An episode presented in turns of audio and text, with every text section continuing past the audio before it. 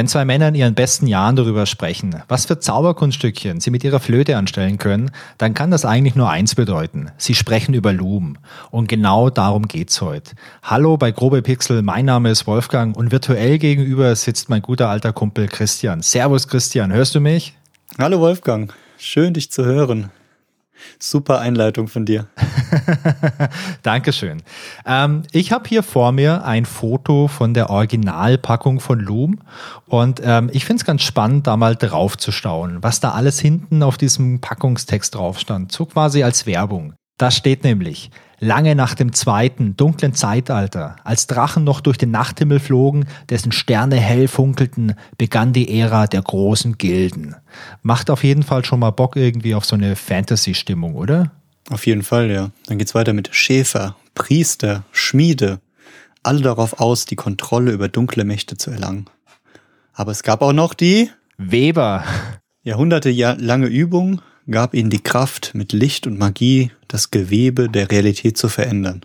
Hm. Doch jetzt hat eine unbekannte Macht die Weber verschwinden lassen. Nur ein junger Weber bleibt zurück, um das Geheimnis zu lösen. Hilf Bobbin, seine Gilde zu retten. Und vielleicht rettest du dabei sogar die ganze Welt vor einer unvergleichlichen Katastrophe. Ich meine, mit dem Packungstext, mit der Einleitung, da bekommt man total Bock doch, direkt durchzustarten und äh, die Katastrophe irgendwie abzuwenden, die Welt zu retten und den Bobbin hier einfach mal ein bisschen unter die Arme zu greifen, finde ich. Das könnte auch noch ein ganz aktuelles Spiel sein, also wenn man nicht wüsste, dass es das schon ein bisschen älter ist. Wie geht's weiter? Ein außergewöhnliches Abenteuer voller Magie.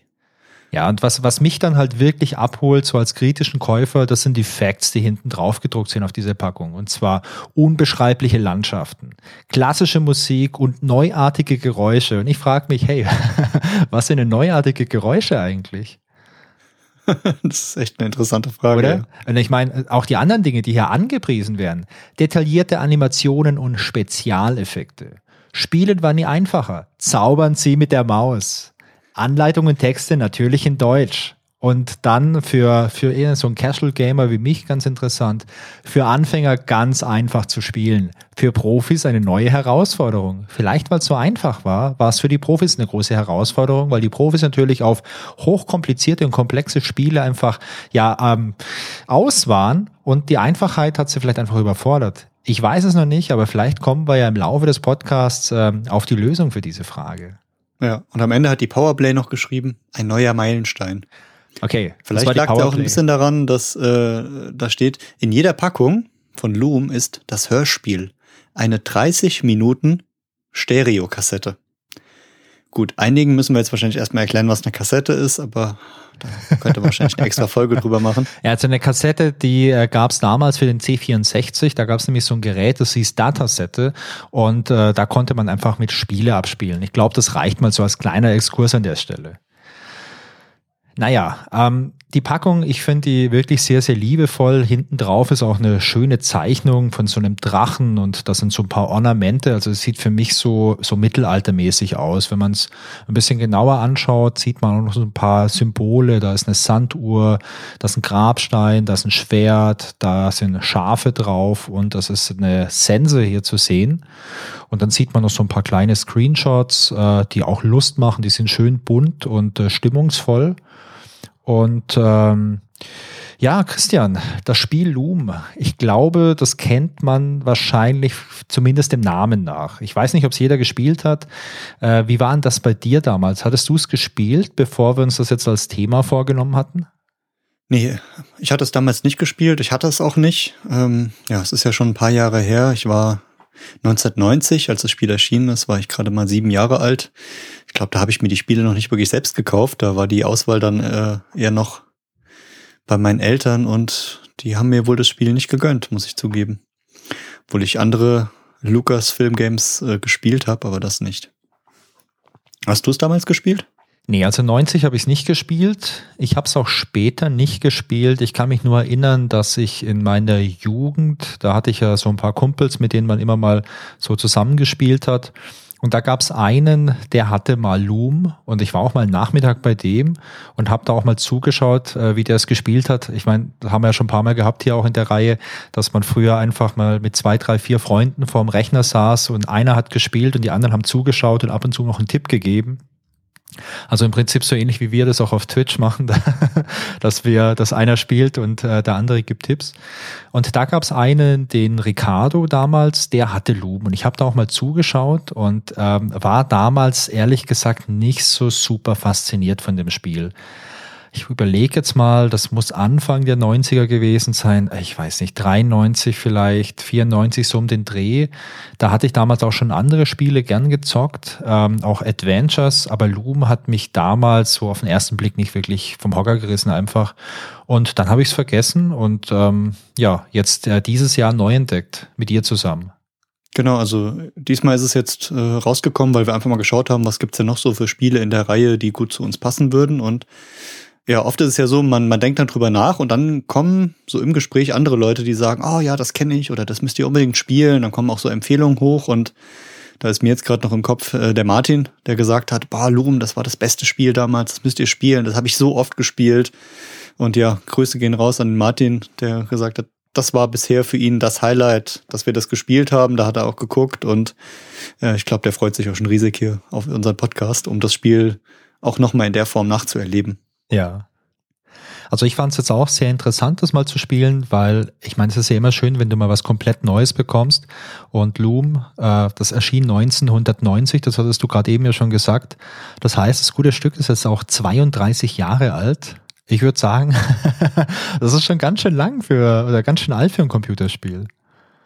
Genau, und äh, interessant fand ich, man hat es also man hat es dem Spiel, bei unserem Spiel gar nicht so sehr angesehen, finde ich. Es, es war, es wirkte nicht so alt. Also die Story war relativ frisch, die Bedienung war was ganz anderes und klar, an der, an der Grafik kann man sich immer aufhängen, aber auch die fand ich erstaunlich schön. Ja, aber ich finde, das zieht sich ein bisschen wie ein roter Faden durch ganz viele so alte Spiele. So äh, Retro-Spiele oder so Spiele von damals, als sie rauskamen, waren sie noch keine Retro-Games, ähm, mit so einer schönen Pixel-Grafik. Ich finde, die kannst du heute halt immer noch richtig, richtig gut spielen. Ich habe die Tage mal äh, mir schon lange vorgenommen gehabt, nochmal Command Conquer zu spielen. Kein Adventure, ähm, aber das habe ich damals, als das Mitte der 90er rauskam, ich glaube 95, super gern gespielt und ich habe es jetzt zu Hause geschafft, äh, so ein altes Windows 95 äh, System zum Laufen zu bringen und da Command Conquer zu installieren und das ist so ein super VGA-Spiel. Und das hat auch so, ähm, ja, so eine gerenderte Pixel-Grafik, die aber immer noch okay ist. Was ich halt gar nicht mehr spielen kann, und ich glaube, ich habe das schon oft gesagt, das sind halt so diese coolen 3D-Games von früher. Ähm, da gibt's vielleicht noch sowas wie Doom, was, was schon auch so einen Retro-Charme hat, weil ich da sehr viele Stunden schon investiert habe früher. Aber viele so 3D-Spiele, die machen mir heute gar keinen Spaß mehr. Aber bei so Pixel-Games und vor allem bei den ganzen alten Adventures, da fällt mir jetzt spontan keins ein, das jetzt irgendwie Augenkrebs ist. Ja, da hatten wir wirklich schon öfter mal drüber gesprochen. Und es gibt Spiele, die altern einfach sehr gut und es gibt Spiele, die altern so schlecht, dass man sie halt sich nicht mehr antun kann. Und ich glaube, bei der Reihe, die wir jetzt hier so spielen, gerade die alten ähm, äh, Point-and-Click-Adventures, die sind gut gealtert und die kann man ohne Probleme heute noch spielen. Ähm, die machen auch immer noch Spaß. Und ja, ich hoffe, wir machen da genau noch so weiter. Ja, das hoffe ich auch und ich glaube, da gibt es ja auch noch einige. Aber bleiben wir doch einfach mal bei Loom. Christian, hast du vielleicht noch ein paar Facts zur Geschichte von Loom? Genau, also wir haben ja schon angefangen, 1990 ist es erschienen. Äh, das ist, wurde von Lucasfilm Games äh, programmiert. Der Publisher war dann äh, in Deutschland Softgold, der auch schon einige andere Titel rausgebracht hat. Ja. Ähm, ich hatte bei meiner Recherche rausgefunden, dass äh, Spiel war ursprünglich mal äh, als Trilogie geplant. Zumindest hatte das der, der Brian Moriarty, der leitende Entwickler, so im Kopf. Ähm, aber nach dem Teil 1, der Loom ist, äh, ging es einfach nicht weiter. Die Weiterentwicklung wurde gestoppt und ob das jetzt wirklich stimmt oder ein Gerücht ist, äh, ist der Moriarty hatte einfach keine Lust mehr drauf. Der hat das Interesse verloren an dem Projekt und hat dann einfach gesagt, ach komm, keine Trilogie, der Titel war einfach super so. Ja, also ich habe das auch bei so ein paar Interviews gesehen, dass, äh, dass es durchaus noch die Idee gab für einen zweiten und einen dritten Teil von ihm. Und er hat auch in Interviews da manchmal ein bisschen darüber erzählt, was so ganz, ganz grob so die Story sein sollte von Teil zwei und Teil drei. Aber er hat auch klipp und klar gesagt, er hatte halt nach Gloom äh, Lust auf andere Projekte. Da kommen wir später auch noch dazu, was er so ein bisschen gemacht hat. Ähm, aber er hatte halt einfach keinen Bock mehr. Und bei Lukas Film und später Lukas Arts hatte dann halt irgendwie auch keine Lust, das Projekt weiterzumachen. Genau, da ging es auch, glaube ich, so ein bisschen darum, wie viel Zeit und wie viel Energie da reingesteckt hat. Und er hätte gewusst, wenn er das mit Herzblut macht, muss er da genauso viel Energie reinstecken. Und ja, ich glaube, das kostet einfach schon ganz schön, ganz schön viel Zeit und Nerven und Energie. Da muss man dann schauen, wie es läuft. Ja, ansonsten hat er ähm, sich äh, bei der musikalischen Untermalung ein bisschen Unterstützung geholt, und zwar die sechs Nummern aus dem Schwanensee-Ballett. Ähm, ich weiß noch, als wir es gespielt haben, haben wir gesagt, die Musik, die kommt uns doch irgendwie bekannt vor. Ja. Was ist das denn? Was ist das denn? Und wir haben wirklich gerätselt und haben wirklich philosophiert, was es ist. Ja, am Ende haben wir gemerkt, das war Tschaikowski, das Schwanensee-Ballett. Und die Melodien sind bekannt, aber wir kamen nicht direkt drauf. Und er hat damit halt das geschafft, was wir auch äh, festgestellt haben. Die Dramaturgie wurde auf jeden Fall gesteigert und die unterstützt das Spiel ganz stark. Ja, ansonsten ist vielleicht noch interessant, ähm, trotz der Veröffentlichung 1990, wo ja noch nicht so viele Leute äh, immer alle Computer zu Hause hatten, wurde das Spiel eine halbe Million Mal physisch verkauft, was ich für diesen Zeitraum echt äh, erstaunlich finde. Das ist auch wirklich erstaunlich. Also, wenn man sich da mal die Verkaufszahlen allein von den anderen LucasArts Adventures anschaut, ist eine halbe Million richtig, richtig viel. Also ich glaube, es gibt in der Wikipedia so, so eine Tabelle, wo einige Verkaufszahlen von einigen Games aufgeführt sind. Und da liegt, glaube ich, äh, Secret of Monkey Island äh, bei 100.000. Also deutlich weniger als Loom.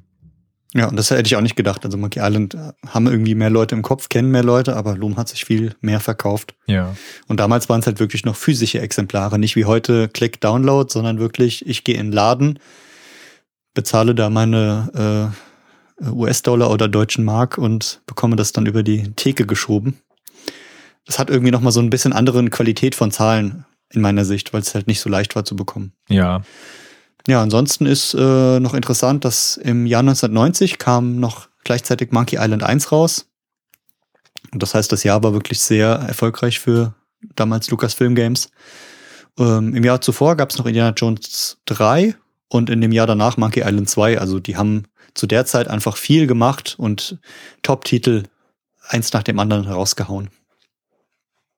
Ja, das war halt so das goldene Zeitalter der Adventures. Das begann ja so Ende der 80er, Anfang der 90er und hat sich dann so durch die, ja, bis Mitte der 90er durchgezogen, vielleicht bis 95 oder so. Und äh, das war eine coole Zeit damals. Genau, das war so die, die grobe Geschichte und wollen wir ein bisschen darauf eingehen, wer an dem Spiel so mitgewirkt hat. Ja, auf jeden Fall, denn da sind einige alte Bekannte dabei, die man aus anderen grobe Pixel-Podcast-Folgen kennt oder auch kennt, wenn man sich einfach mit LucasArts oder Lucasfilm Games beschäftigt hat. Den Anfang den macht sicherlich äh, eine ganz bekannte Figur, nämlich der Gary Winnick. Gary Winnick ist ein ja, Grafiker, der hat hier das Character Design gemacht für viele der Figuren aus Loom.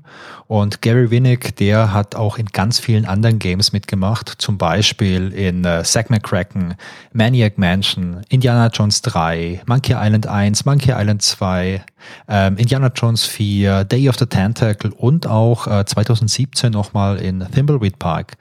Also der äh, hat so seine Handschrift in vielen, vielen Spielen hinterlassen und war sicherlich damals auch eine sichere Bank, wenn es äh, darum ging, wer denn jetzt überhaupt an diesem neuen Spiel mitarbeitet.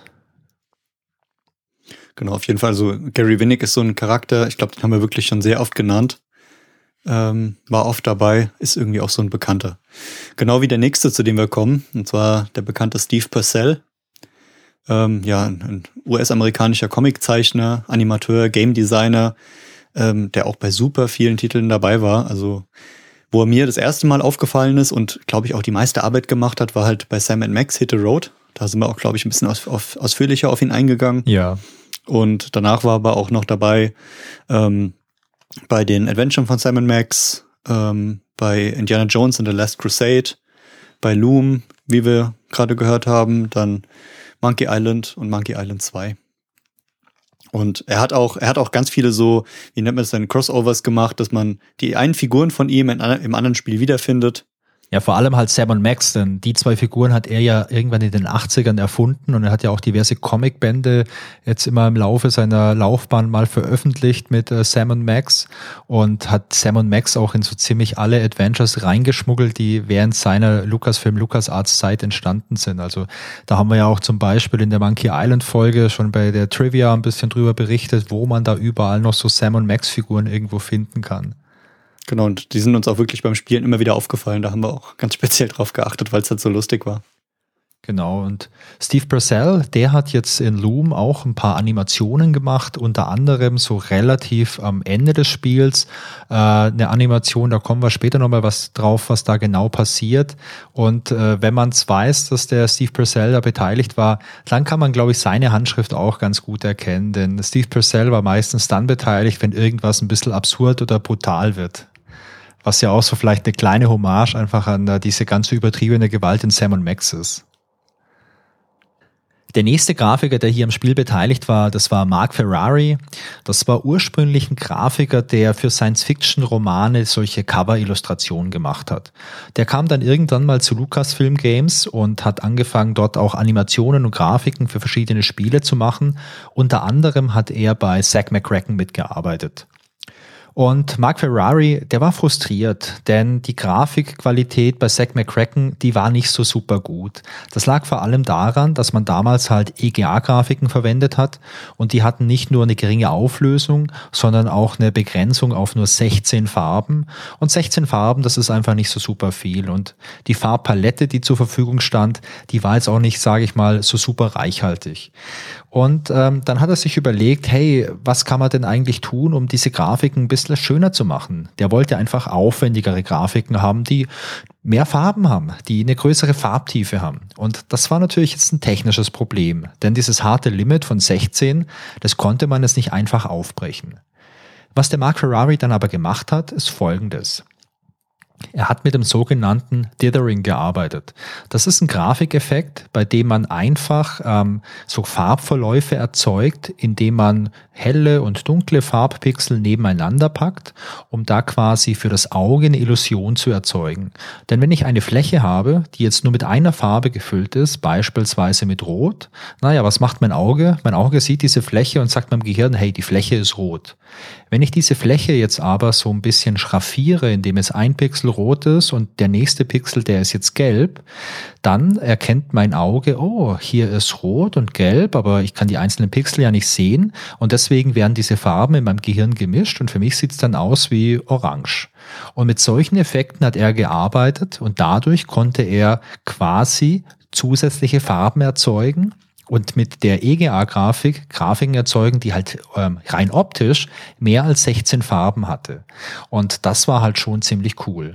Der Mark Ferrari hat sich dann überlegt, hey, wie kann ich denn das machen? Hat dann auch mal hier mit den Technikern gesprochen und die haben gesagt, na ja, wenn du jetzt solche aufwendigen Grafiken hast, dann passt das nicht mehr mit unseren Kompressionsalgorithmen, die wir haben. Denn ihr müsst bedenken, 1990, da war das Medium der Wahl die Diskette und die waren teuer und die Spiele, die hatten halt Vorgaben. Man hat halt zum Beispiel gesagt, hey, so ein Spiel muss auf sechs Disketten draufpassen. Denn wenn das jetzt mehr Disketten sind, dann kostet die Produktion mehr, dann passt das so betriebswirtschaftlich einfach nicht mehr für uns. Und dann hat sich der Mark Ferrari gedacht, na ja, ich mache jetzt mal Folgendes. Ich gehe jetzt mal ins Büro und ich packe so eine Grafik auf meinen Monitor und lasse den Rechner an und gehe dann einfach mal Mittagessen. Und dann kamen andere Leute vorbei und haben das gesehen und die waren komplett fasziniert von dieser Grafik, weil die halt einfach so unglaublich gut aussah. Naja, und was passierte dann? Man hat sich hingesetzt, man hat überlegt, hey, wie können wir denn unsere Systeme, unsere Algorithmen so ein bisschen anpassen? Und äh, zwei Monate später hat es funktioniert. Zwei Monate später konnte man diese hochauflösenden, in Anführungszeichen, also diese farbenfrohen Dithering-Grafiken ähm, einfach genauso gut komprimieren, dass es entsprechend auf Disketten draufgepasst hat. Und zum ersten Mal kam diese Technologie dann bei Loom zum Einsatz. Da hat Mike Ferrari auch dran gearbeitet. Und viele Leute sagen heute auch noch, dass die EGA-Version von Loom die schönste EGA-Grafik auf dem Markt hatte.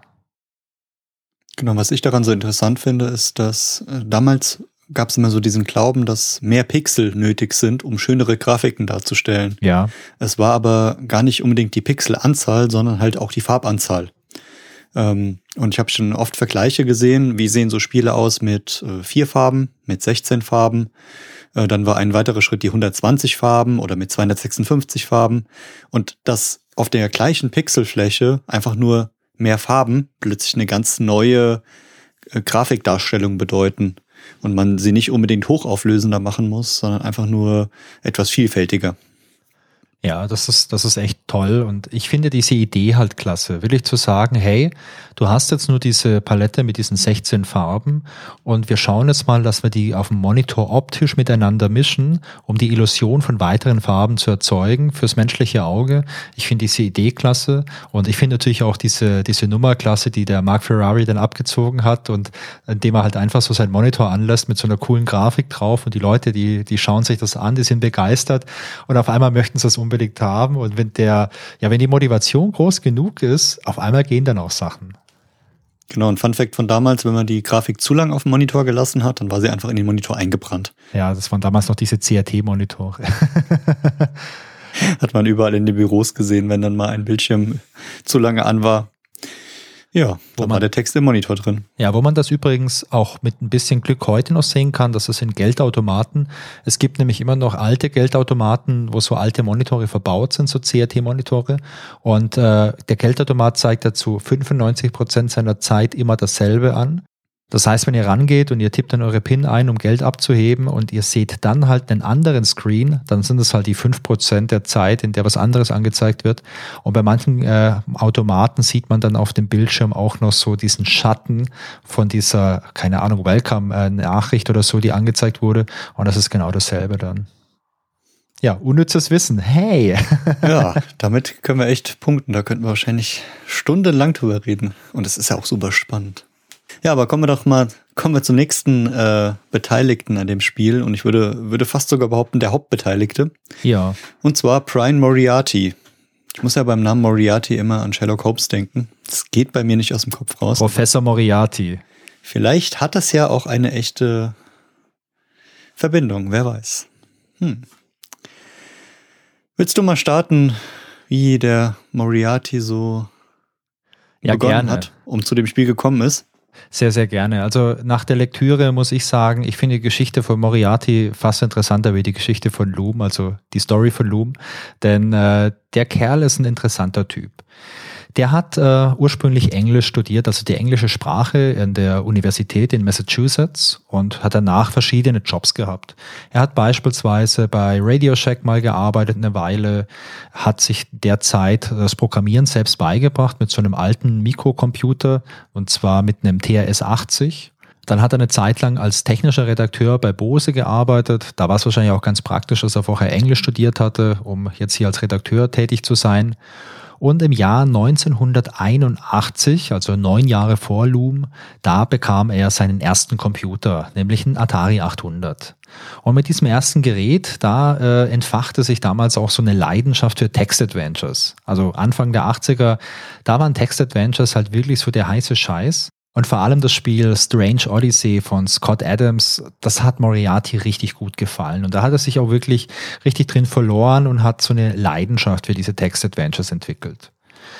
Dann kam es 1984 dazu, dass er bei Infocom anfing. Infocom ist eine amerikanische Spielefirma, beziehungsweise es war eine amerikanische Spielefirma der 80er Jahre und Infocom war vor allem für seine Text-Adventures bekannt.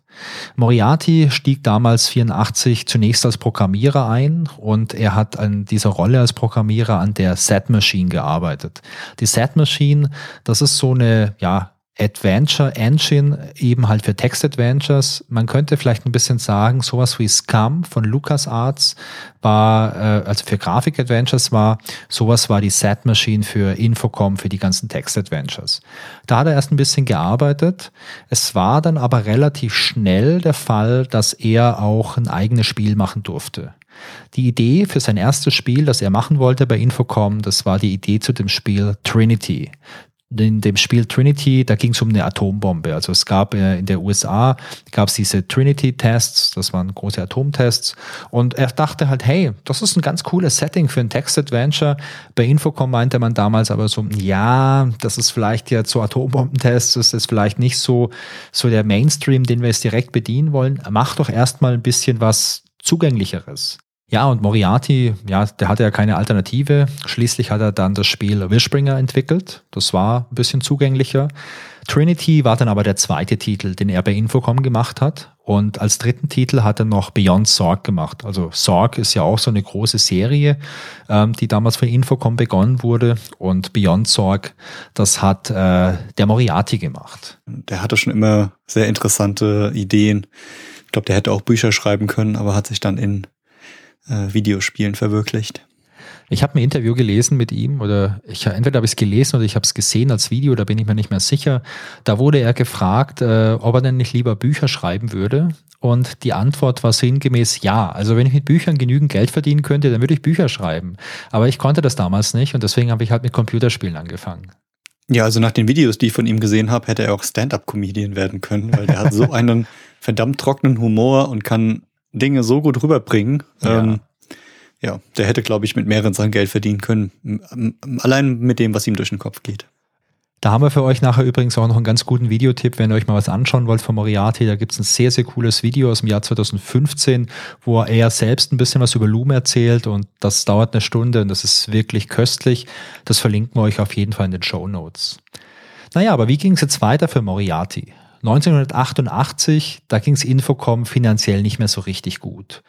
Moriarty wollte damals auf eine Messe gehen und zwar auf die West Coast Computer Fair und äh, Infocom hatte so wenig Geld, dass sich Moriarty den Flug selbst bezahlen musste.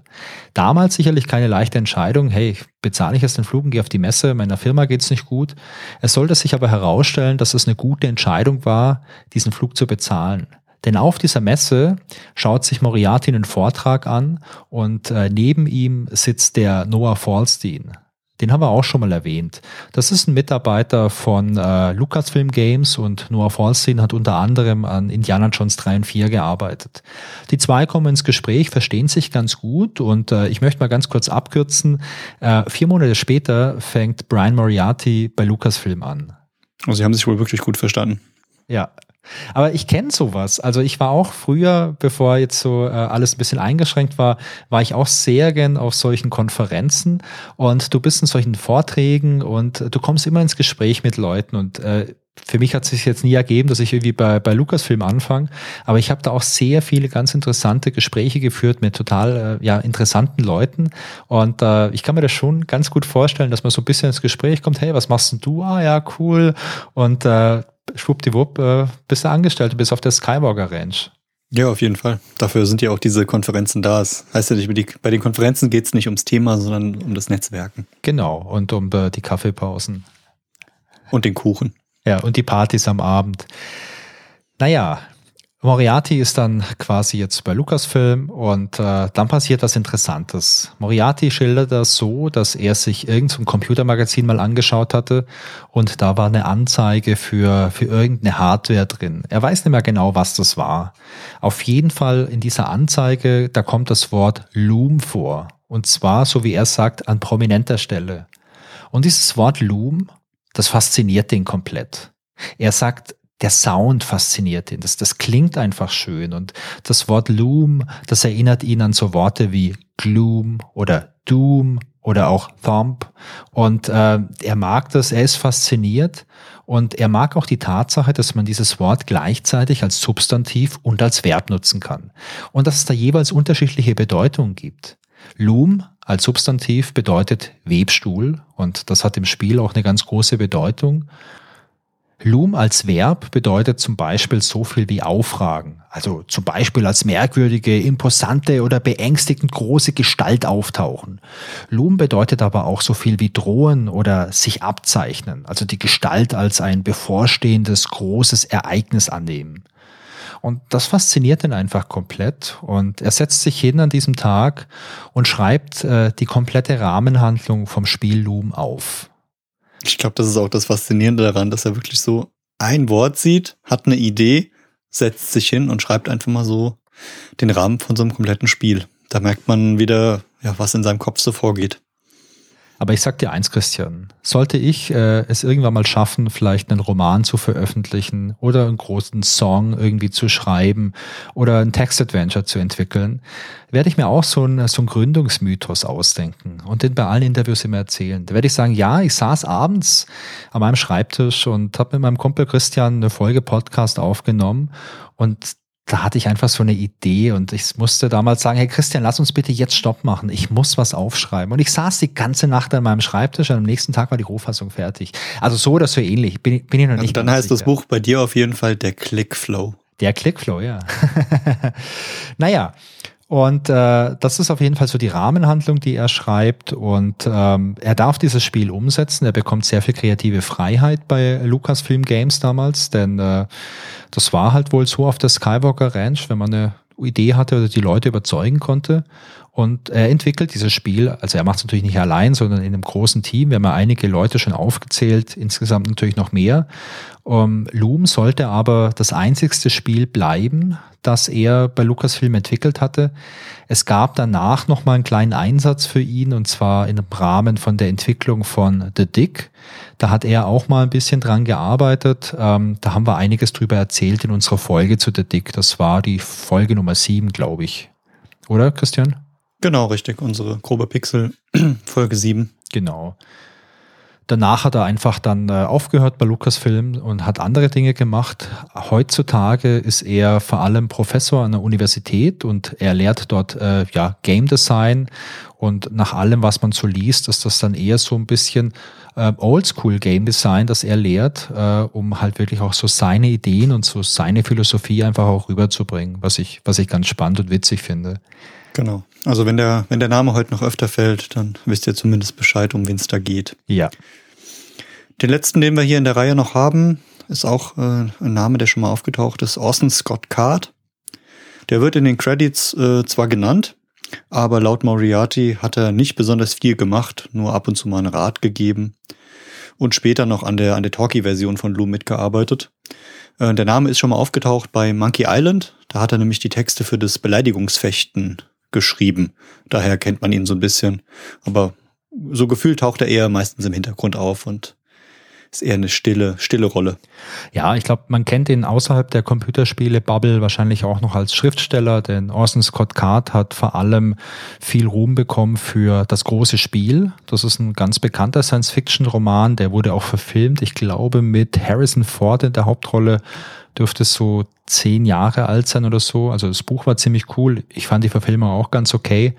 Und der muss irgendwie ein Bekannter gewesen sein von George Lucas, denn der ist wohl immer wieder mal hier auf der Skywalker Ranch gewesen und hat dann eben mal irgendwas gemacht.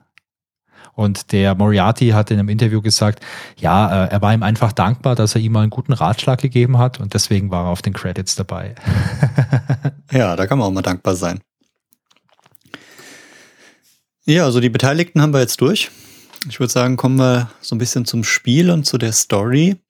Und wir hatten vorhin äh, schon mal angedeutet, äh, wenn man das Spiel wirklich gekauft hat, war da nicht nur äh, Disketten oder eine CD-ROM dabei, sondern halt auch noch eine Audiokassette.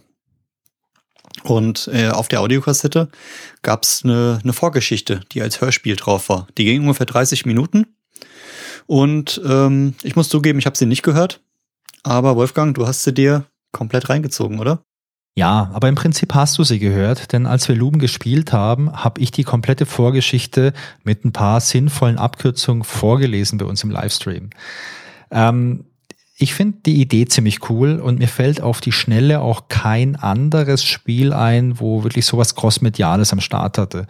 Es gab natürlich immer mal Spiele, die in der Box noch irgendwie äh, irgendwelche Unterlagen hatten. Ich glaube, äh, bei Alone in the Dark gab es noch irgendwie eine Zeitung, die dabei lag. Ähm, es gab immer wieder mal irgendwelche Bücher, die dabei lagen, wo man noch irgendwie Hintergrundmaterial hatte. Aber so die Idee. Das war, das war damals gang und gäbe, dass äh, Material, also besonders ähm, kleine Bücher dabei waren, wo die Story noch erzählt wurde wo es noch drumherum Geschichten gab. Ähm, ob die jetzt Sinn ergeben haben oder nicht, spielte gar keine Rolle. Aber ich ja. habe auch nachgeguckt, das ist das einzige Spiel, wo es ein richtiges Hörbuch dazu gab. Ja.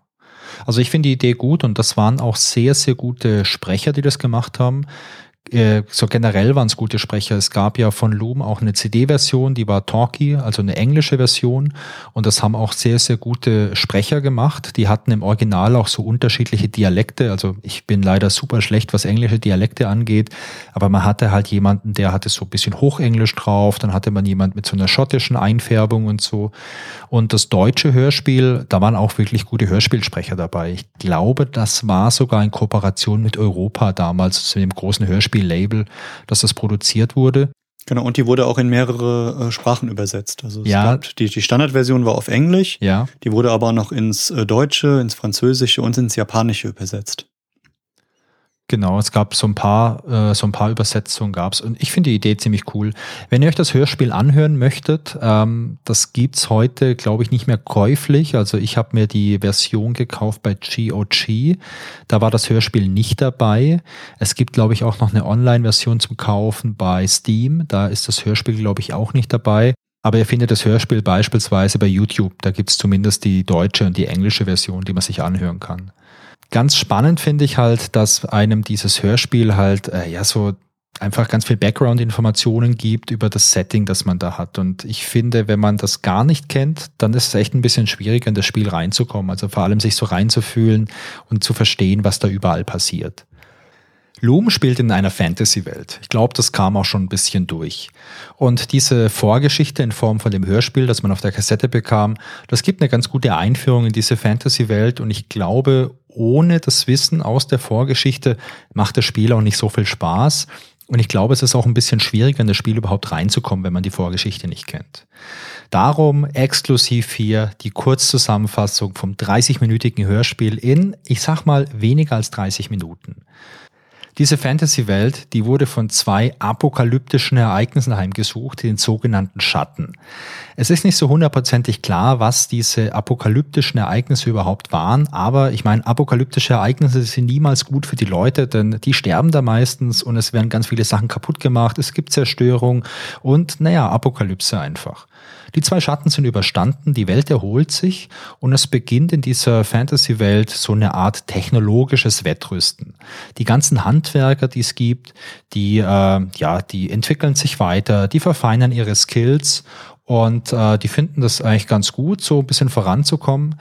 Irgendwann passiert es, dass diese ganzen Handwerker so ein bisschen misstrauisch werden gegenüber der anderen Handwerker und auch ein bisschen Angst bekommen, dass man ihnen vielleicht ihre Geheimnisse klaut.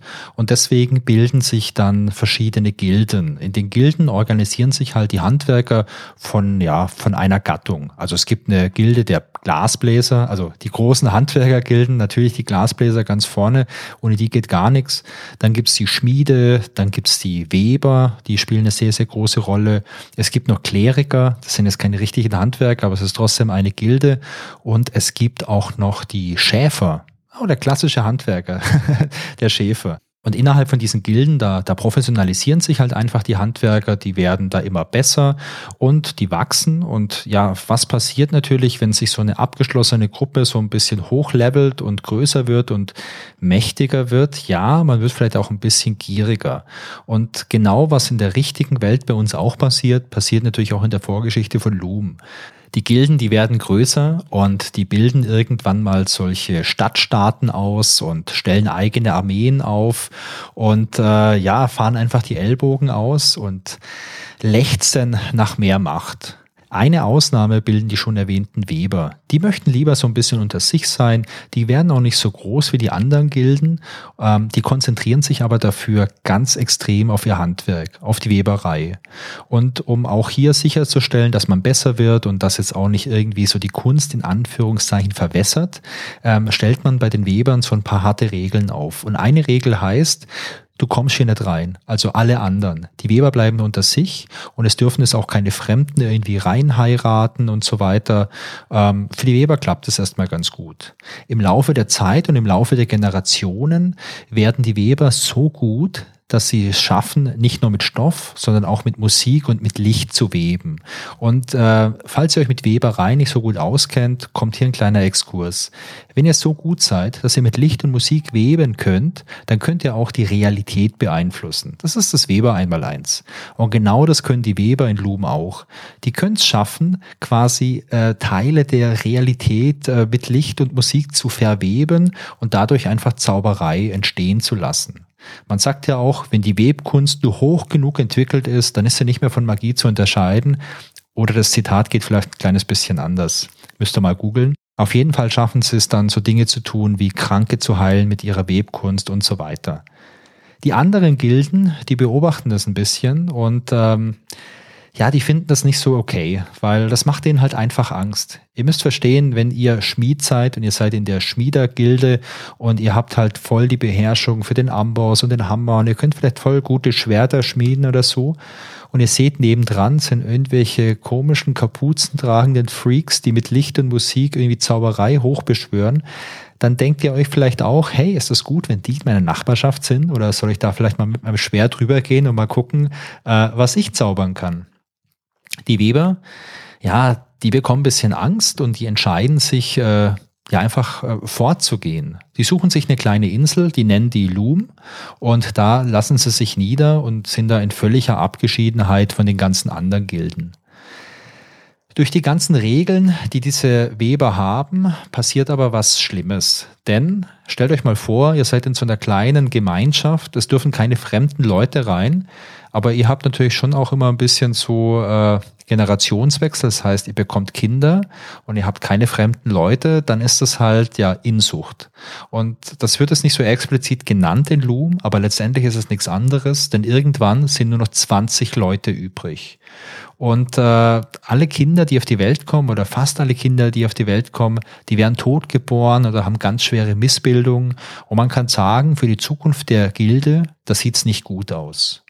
Und dann gibt's eine Weberin, und zwar die Lady Sygna Threadbare oder so ähnlich. Ich bin nicht sicher, ob ich sie korrekt ausgesprochen habe. Die hatte auch so eine Totgeburt und ähm, die hat irgendwie keine Lust mehr auf dieses Weber-Game, auf diese Abschottung und auf diese verrückten Regeln. Die möchte das einfach verändern. Die möchte was, was tun, um, um diesen, ja, um diesen Kreislauf irgendwie zu durchbrechen und eine Zukunft für die ganzen Weber zu schaffen. Und sie schleicht sich dann irgendwann mal so zum großen Webstuhl und manipuliert den so ein bisschen. Und mit Hilfe von diesem großen Webstuhl und dieser ganzen Webermagie bringt sie ein gesundes Kind auf die Welt. Einen kleinen Jungen, der heißt Bobbin, also Bobbin Threadbare, und der ist gesund. Aber die alten, also so der alte Rat, das sind drei, die drei alten Weber, äh, die entdecken das halt und dann äh, zaubern die auch erstmal mit ihrem Webstuhl. Und zur Strafe wird halt die Mutter, also diese Signa, die wird in einen Schwan verwandelt. Und der Bobbin, der wird, ähm, da ist man sich nicht sicher, was man machen möchte. Weil es gibt auch so ein bisschen natürlich eine Prophezeiung. In solchen Fantasy-Games gibt es immer eine Prophezeiung. Und die Prophezeiung ist halt, dass der Bobbin, das, das Kind des Webstuhls, äh, eventuell halt auch eine total große Gefahr für, für alle ist. Vielleicht auch für den dritten Schatten, der daherzieht oder so. Und ähm, ja, deswegen wird halt äh, entschieden, wir entscheiden gar nichts. Wir warten jetzt erstmal noch ein paar Jahre ab, bis wir über das Schicksal von dem Kind entscheiden. Und äh, bis es soweit ist, äh, packen wir halt dieses Kind, diesen Bobbin, zu einer Ziehmutter. Diese Ziehmutter, das ist die Hatchel, und die soll halt aufpassen, dass der groß wird, aber auf gar keinen Fall soll sie ihm so diesen ganzen, äh, ganzes Weberzeug beibringen, also diese ganze Magie. Aber natürlich, die Hatchel, die findet den Jungen halt total gut im Bobbin und so im Geheimen erklärt sie ihm halt auch äh, diese ganzen magischen Sachen beizubringen. Und eine Sache, die es auch noch gibt, ist ähm, der Schwan, der da entsteht, also die ursprüngliche oder die richtige Mutter von dem Bobbin, also die Sygna, die kommt halt jedes Jahr an Bobbins Geburtstag vorbei und sagt halt mal kurz Servus.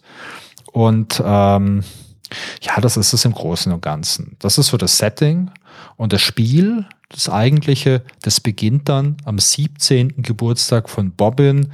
Der sitzt auf so einem Berg und wartet halt, dass der Schwan vorbeikommt. Genau. Ich würde sagen, wenn wir mit dem Podcast durch sind, dann wirst du auf jeden Fall ein Geschichtenerzähler. Dankeschön. Äh, Wolfgangs Weil, großer Geschichtenpodcast. Schaltet ja, ein. Wie du das zusammengefasst hast, ich bin, bin echt begeistert. Ja, und wenn ihr mehr Lust auf Geschichten von mir habt, dann schaut doch mal nach äh, Das Geheimnis der Alpaka-Farm.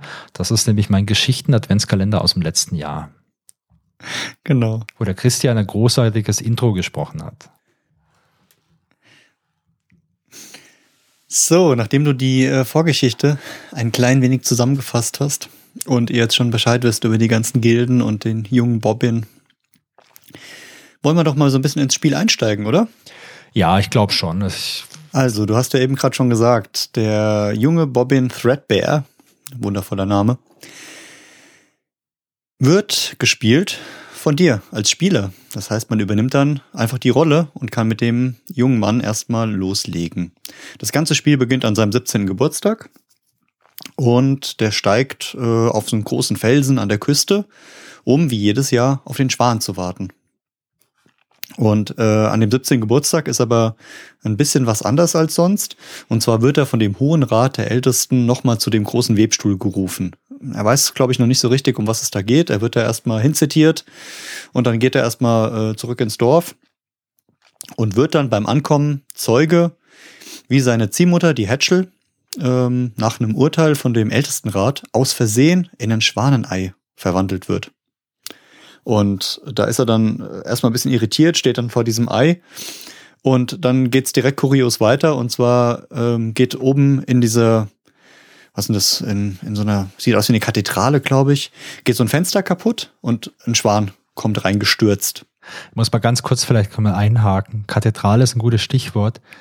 Man äh, ist am Anfang ja auf diesem Berg, wo man auf den Schwan wartet, wird dann gerufen, kommt dann in dieses kleine Dorf. Da sieht man einige Zelte und dann sieht man ein, ein bisschen größeres Zelt und da geht man rein und das ist halt von außen so ein, so ein Dreimann-Iglu-Zelt und innen ist es halt eine komplette Kathedrale. Also das ist auch so ein geiles Ding, wo du denkst, okay, what the fuck, ey, das Ding ist von außen so klein und von innen, da kannst du dich dann gerade Familie reinstellen. Also das finde ich auch genau.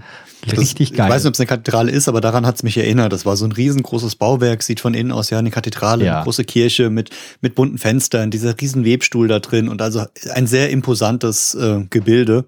Aber du hast recht, von außen dachten wir ja eher so ein kleines Indianerzelt. Ja, auf jeden Fall kommt dann äh, durch ein Fenster oben ähm, so ein Schwan hereingeflogen und ähm, die Richter werden plötzlich in Schwäne verwandelt. Und klar, wenn man die Vorgeschichte jetzt kennt, kann man sich denken, oh, das ist bestimmt die Mutter, die Zygna, die da kam und sich dann rächen wollte und den Bobbin beschützen wollte. Und äh, da kann man sich jetzt sozusagen selbst seine eigenen Gedanken machen, was da wirklich passiert ist. Aber auf jeden Fall ist die Hatchel erstmal als Ei dort. Und dann äh, überlegt der Bobbin, was er machen kann und schafft es, aus diesem Ei die Hatchel wieder zu befreien, aber in anderer Form und zwar als schwarzer Schwan der übrigens im Spiel aussieht wie eine Ente aus meiner Sicht, aber das ist jetzt so ein kleines Nebendetail. Es ist ein schwarzer Schwan. Er merkt dann, er ist der, der letzte Mensch auf dieser Erde und äh, will sich dann auf die Reise machen. Und um diese Reise zu bestreiten, ähm, findet er noch den eine Art Stab. Erst haben wir gedacht, hm, das ist ein normaler Stab. Dann dachten wir, es ist eine Flöte, wie du im Eingang gesagt hast. Und dann haben wir aber rausgefunden, es ist kein einfacher Stab, sondern es ist ein Spinnrocken ähm, den er von dem ältesten äh, Atropos äh, bekommt. Und ich hatte mich da, hatte mich mit beschäftigt, was ist denn ein Spinnrocken? Ja, was ist also denn ein das? Rocken, ein Rocken ist ein äh, stabförmiges Gerät, äh, an dem beim Spinnen die unversponnenen Fasern befestigt werden. Okay. Habe ich noch nie gehört, dieses Wort vorher. Also ich auch nicht. Wir übernehmen wieder die Rolle eines Bildungspodcasts. Ich sehe das schon. Aber ich werde das Wort ja, auf jeden Fall ist dieser, fallen lassen. Dieser Webstab ähm, wirkt wie eine Art Zauberstab und auf dem kann man halt magische Melodien spielen. Und ja, mit diesem Zauberstab zieht er los und ja, fängt an, seine, seine Reise zu beginnen, um dann die ganzen Gilden zu treffen, die du schon genannt hast. Vielleicht können wir an der Stelle mal drauf eingehen. Ähm, ich weiß nicht, ich glaube, wir müssen jetzt nicht jedes Detail von der, von der Story erzählen. Aber was ich spannend fände, wäre, wenn wir noch mal kurz drauf eingehen können, wie funktioniert denn eigentlich der Spinnrocken? Oder wie funktioniert eigentlich äh, genauso diese Interaktionsmöglichkeit, die man da hat? Denn das ist schon so eine Einmaligkeit, finde ich, in den ganzen Adventures. Also wie du gerade gesagt hast, dieser Spinnrocken ist was ganz Besonderes in dem Spiel und der hat natürlich auch viel mit dem Spielprinzip oder mit der Technik zu tun, wie man das Spiel steuert. Das heißt, man steuert dieses ganze Spiel generell über Töne und mit diesen Tönen spielt man auf dem Spinnrocken eine Melodie. Und äh, dafür ist, glaube ich, noch wichtig zu wissen, es gibt bei dem Spiel äh, verschiedene Schwierigkeitsstufen. ähm, die leichteste Schwierigkeitsstufe, die wir auch gespielt haben, da kann man die Töne spielen und sieht auch, welche Töne das sind. Das ist so die typische Tonleiter mit, was war das, äh, C, D, E, F, G, A, H, C. Ja, das ist eine und, Oktave. Genau, und dann äh, kann man verschiedene Melodien spielen und kann dann die Buchstaben äh, direkt so sehen, welche benutzt werden und kann sie verwenden. In der schweren Stufe, die wir uns, äh, glaube ich, beide nicht zugetraut haben, muss man diese Melodien wirklich erkennen. Also da braucht man sehr gutes Tongehör oder musikalisches Verständnis und muss diese Melodien dann sich merken, nachspielen und ähm, ja, um das Spiel weiter zu steuern. Das ist auch so der Hauptpunkt im Vergleich zu anderen äh, Click-Adventures. Das ganze Spiel wird ja einmal durch die Bewegung von dem äh, Bobbin gesteuert und die Aktionen werden ausgeführt durch diesen Stab. Und man hat halt kein Inventar. Das ist, glaube ich, auch nochmal was ganz Besonderes. Bei vielen Adventures läuft man ja rum und man steckt alles ein, was man irgendwo finden kann. Und die einzigste Sache, die man nehmen kann in diesem Spiel, ist halt dieser Spinnrocken. Und wenn man den genommen hat, sieht man den, am, da wo normalerweise Inventar und auch äh, Verben sind, sieht man halt diesen Stab. Und auf dem Stab sieht man dann diese Noten und die kann man entweder anklicken oder auch mit der Tastatur spielen. Und äh, du hast es gerade schon gesagt, das sind insgesamt acht Stück, die man hat, also eine Oktave. Am Anfang hat man aber nur, ich glaube, vier verschiedene Noten und im Laufe des Spiels gibt's immer wieder mal noch eine weitere Note dazu. Und diese genau, ganz, also ja. jede Melodie besteht erstmal aus vier Tönen oder aus vier Noten. Ja. Ähm, und am Anfang bekommt man halt, ähm, ich glaube, drei freigeschaltet. Ich weiß noch, unsere erste Melodie war E, C, E, D. Ja, drei oder vier Stück sind's am Anfang. Ich weiß nicht. Mehr. Genau, und, und dann äh, wird's wird's nach und nach mehr, äh, die man sich dann ja merken muss und mit denen man dann das Spiel so bestreitet. Und also wenn man das weiß, dass das so der Fall ist, ist es auch, äh, kann man sich da von Anfang an drauf einstellen. Aber ich glaube, wenn das Spiel ganz neu ist, dann ist es erstmal wirklich was richtig, richtig Neues. Ich muss sagen, über eine Sache muss ich gerade doch immer ein bisschen schmunzeln nebenbei. Was wir denn? sagen jetzt die ganze Zeit Spinnrocken und Stab. Wir haben in unserem kompletten Stream, während wir gespielt haben, immer von Flöte gesprochen. Ja, ja, ich habe das auch erst im Nachhinein, als wir es durchgespielt hatten, habe ich mal mal äh, ein paar Artikel durchgelesen und da war auch dieses Wort Spinnrocken drin und äh, das hat mich beeindruckt einfach. Aber als kleine, als kleiner Tribut an den Stream hatte ich ja bei dem Gag im Intro äh, nochmal Flöte, Flöte genommen. Genau. Ja, und äh, ja diese Steuerung vom, vom Spiel besteht halt wirklich darin, du kannst mit der Figur ganz normal rumlaufen, du kannst, kannst halt hinklicken irgendwo, dann läuft Bobbin dorthin. Ähm, es gibt auch Hotspots natürlich äh, und es gibt auch Gegenstände, die kannst du anklicken, dann bekommst du ähm, ja eine Beschreibung, der Bobbin sagt dir, was er dort sieht. Und bei manchen Gegenständen, die man anklickt, hört man auch eine Melodie. Und diese Melodie, die schreibt man sich dann auf oder merkt sie sich. Also wir beide haben sie, sich haben sie uns aufgeschrieben, weil das Gedächtnis nicht so gut ist. Aber diese Melodie, die man jetzt äh, hört, indem man was berührt oder was anschaut, die kann dann halt eingesetzt werden für was anderes. Und äh, genau, also da, ist, ist da wird das wird übersetzt wie mit Tätigkeitsbegriffen und ähm, jedem Tätigkeitsbegriff wird eine Melodie zugeordnet. Hast du ein paar und Beispiele? Von unseren genau, also wir hatten zum Beispiel die, die Melodie E, C, E, D, ah, das war ja. öffnen. Und das wirklich Spannende, was wir, glaube ich, auch erst später rausgefunden haben, war, man kann jede Melodie auch rückwärts spielen, ja. was dann genau das Gegenteil des Tätigkeitsbegriffs darstellt, also immer das äh, Invertierte. Genau. Das war dann bei E, C, E, D öffnen, ist dann D, E, C, E ist schließen. Und ähm, zwischendurch hatten wir noch zum Beispiel G, D, D, E, das war leeren und E, DDG war dann etwas füllen. Und so hat sich das das ganze Spiel gezogen. Und also, wenn ich hier meine Notizen durchgucke, haben wir hier eins, zwei, drei, vier, fünf, sechs, sieben, knappe zehn Tätigkeitsbegriffe, von denen wir die Bedeutung rausgefunden haben und die invertierte Bedeutung, die wir auch komplett benutzt haben. Ähm, wir haben auch noch einige Melodien, die wir bekommen haben, die wir dann aber nicht mehr benutzt haben oder nur an der Stelle einmal gebraucht haben, aber später nicht nochmal und die wir dann auch nicht um, umgedreht haben. Ja, Was noch spannend war, es gab auch äh, Melodien, die vorwärts und rückwärts genau gleich waren. Also zum Beispiel A, G, G, A. Hat dann natürlich äh, gleich darauf hingedeutet, die kann man nicht rückwärts einsetzen. Also da muss ich sagen, da haben sie sich echt schöne Gedanken drüber gemacht. Ähm, und die Steuerung war am Anfang, fand ich schwierig, aber mit der Zeit, je mehr man es verstanden hat, desto schöner wurde es. Wie ging es dir damit? Ja, die Steuerung war halt am Anfang nicht intuitiv. So würde ich es, glaube ich, bezeichnen. Das, das war halt einfach mal ganz andere Metapher irgendwie, die man da angewendet hat. Ich fand dann aber im Laufe des Spiels die Idee auch gut. Bei mir hat es aber wirklich auch echt eine Zeit lang gedauert, bis ich bis es im, einfach Klick gemacht hat im Kopf so. Genau, ich glaube, wir haben auch im Stream einmal einen Tipp bekommen, wo wir dann gedacht haben, so, ah, okay, das wird nochmal klar. Und zwar mit einer Melodie, mit diesem Stab. Ähm, macht man nicht direkt eine Aktion oder eine Tätigkeit, sondern man kann auch Sachen auf andere Dinge anwenden. Ja. Also beispielsweise, wir hatten die Melodie GEEC, die war unsichtbar, haben wir sie genannt. Die konnte aber eigentlich bedeuten, man versteckt sich vor X oder man macht sich unsichtbar für X. Ja. Und ähm, das war, war interessant, wie man auch diese, diese Zauber mit diesem Stab auf verschiedene Situationen oder auf verschiedene Gegenstände, Personen angewendet hat. Ja, was ich da noch interessant finde, also zum einen diese ganzen Zaubersprüche, die ganzen Melodien, die sind zufallsgeneriert.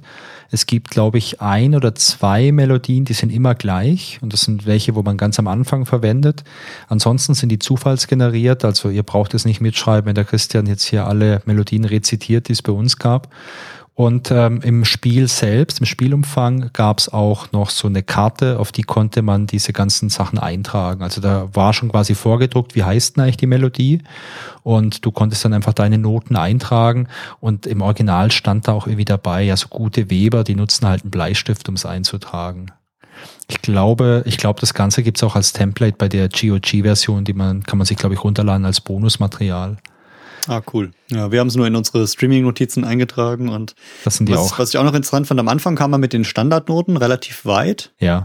Äh, und dann kam so immer eine Note hinzu, dann konnte man wieder so zwei Tätigkeiten machen damit, dann kam wieder eine Note hinzu und es waren dann wieder zwei Tätigkeiten und da, also wenn ich es jetzt im Nachhinein angucke, ist da ein gewisses Schema festzustellen, dass man einfach in einem gewissen Spielrhythmus neue Noten bekommt und damit dann neue Tätigkeiten durch neue Melodien ausführen kann.